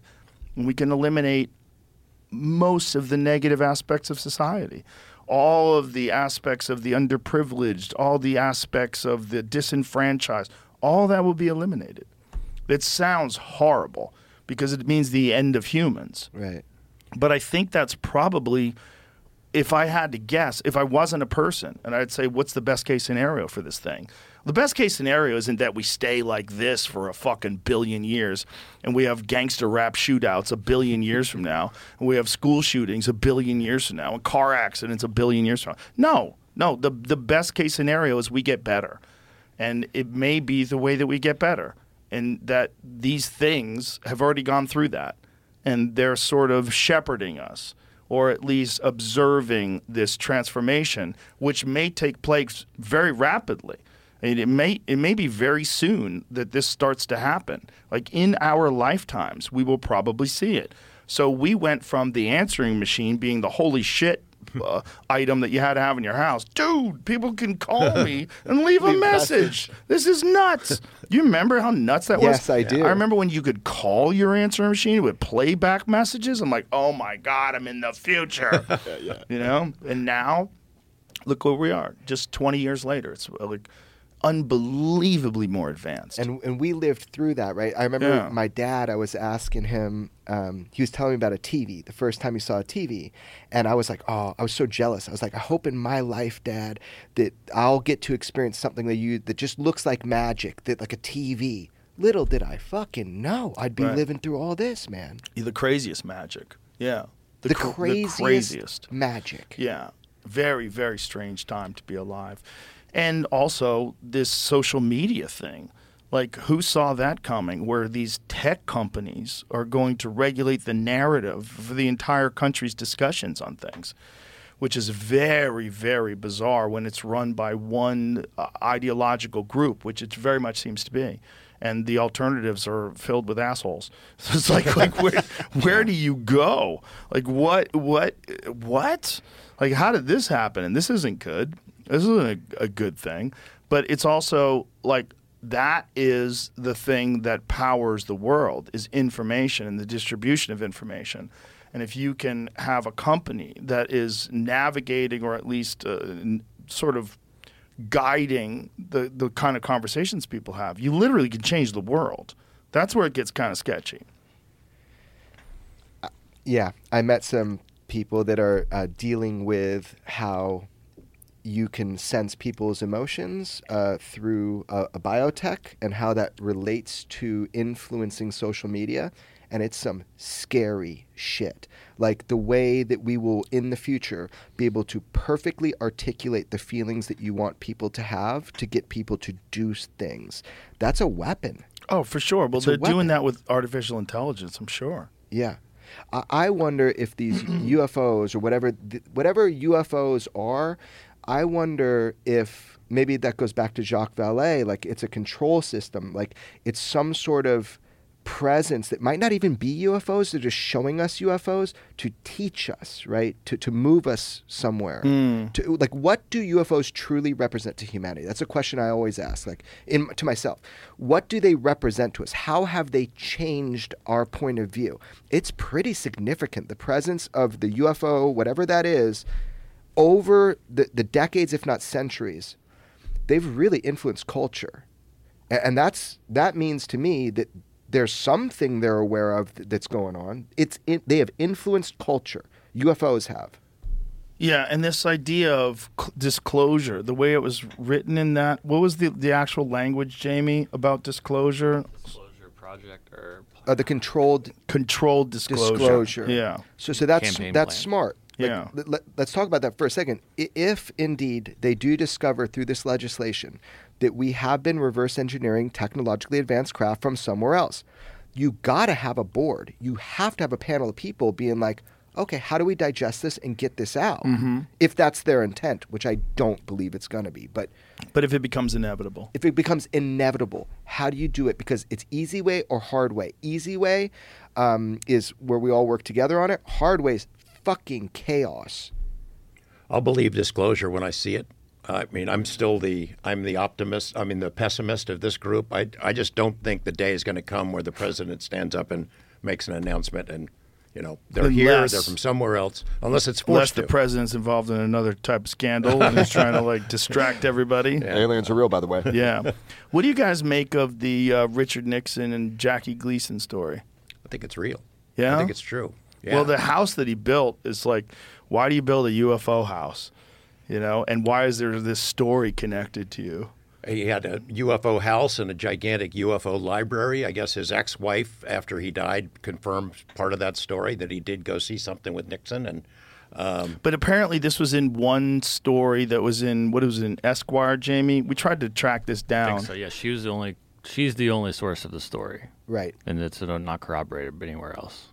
It's a great story It's nonetheless. a I'd like great yeah, I'd like to believe it. I want to believe it. I don't want to research it because I don't want to find it to be false. it, it sounds very Nixon, right? To like grab, hey buddy, let's go look at the aliens. You know, Yeah, Nixon was fucking nuts. dude, I would have loved to have been on that. boy, he trip. he should have broke it out. He had some other things on his plate that he could have used as a distraction. Yeah, right? maybe they were. Right. He was probably already worried about being killed. Well, just the fact that so many presidents have tried, you know, to be the disclosure president. Do you remember that last text from John Podesta when he was like coming out of office? He was listing his regrets. Did you ever see that on Twitter? No. He's listing his regrets, if I recall, of like, and he goes, and lastly, my last regret is like not releasing the UFO files or something. So a lot of presidents have tried, and George and I actually know people that do some of those briefings.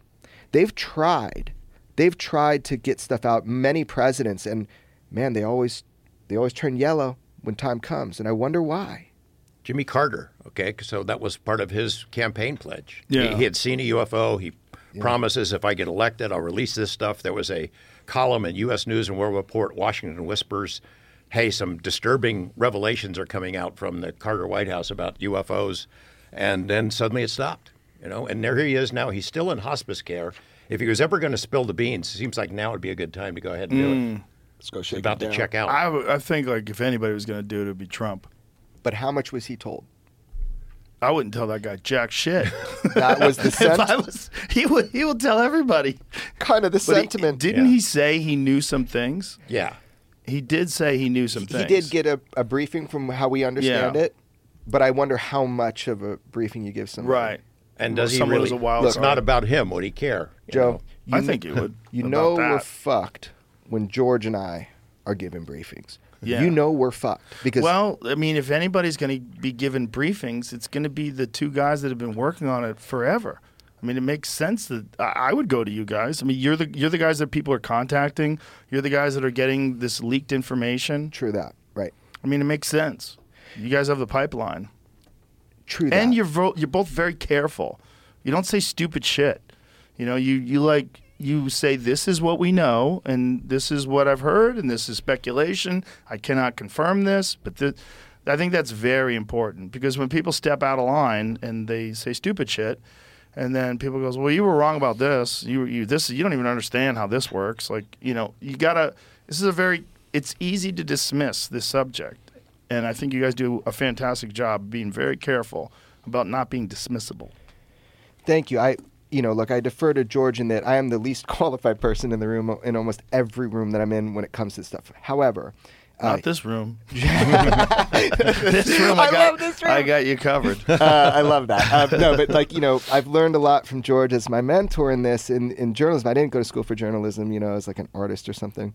I don't know what I was doing, but uh, he's really taught me a lot. Like when it comes to like vetting sources. Well, now I, whoa, now I can fucking. You got a hairdresser you need vetted? Come to me, buddy. Like it's crazy my ability to get information on people. But he also has his decades long connections for that. So what what's so cool about our friendship is that we can both say, okay, divide, and we go vet something and come together. What'd you find? What'd you find? So we can get really brass tacks on shit if something's bullshit mm-hmm. in, in ways that I never thought I'd be in position to, to get that kind of quality information, then we can pass that against each other and we'll say, okay, this one, let's follow that one. So that's pretty cool. That dynamic. Mm. It's amazing how much change has happened in this topic in just a couple of years. You know, Yeah. like I said, I, I was banging my head against that wall for a long time and not making any progress. And really, one of my goals at the beginning was make this acceptable for journalists to cover, because you know, it's you get subjected to tremendous amount of ridicule. I, I've been beaten up and, and insulted and ridiculed uh, for a long time. And I, I kept going, but I wanted to show this is a legitimate story. You can cover it and not ruin your career.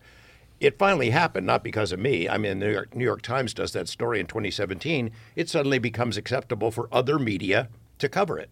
That gave some cover to members of Congress to actively investigate and ask questions, and that's resulted in the changes that I never thought I would see. You know, we had the UAP task force, eight, AAWSAP, AATIP, the task force, AIMSOG, and now AARO. And although I have real doubts about whether AARO is going to get, get the job done and whether they're going to level with the public, it is progress in the sense that, gosh, we're talking about this as a front burner issue now where it hasn't been for a very long time. Caution, though. It has been a front burner issue with the public in the past, and Congress has taken a look at it in the past, and then something else happens. Either they're diverted by something more pressing. There's always something more pressing for members of Congress. If these guys who are on the front lines of this don't stick with it, we'll go right back. Uh, the keepers of the secrets don't want to give this stuff up, and if they can find a way to pressure those guys to back off, they will. You know. All right. Legit. Well, gentlemen, thank you for all your hard work. I really appreciate you trying to get to the bottom of this slowly but surely. I think we will. I I feel like we're going to so. find something out. We definitely will learn more tomorrow than we know today, and I'm I got to stay in the fight. And thank you for letting us talk about it because you know the whole thing, man, is if we don't have this discussion, we're not going to learn shit. Joe, you've you've changed the, the playing field Yeah, too. Your involvement in this has changed the playing field. It really has, whether you'd like to admit it or not. Well, it's my pleasure and my honor. Thank you. Thank Thanks, you, gentlemen. Jeff. Thanks, Bye, man. everybody.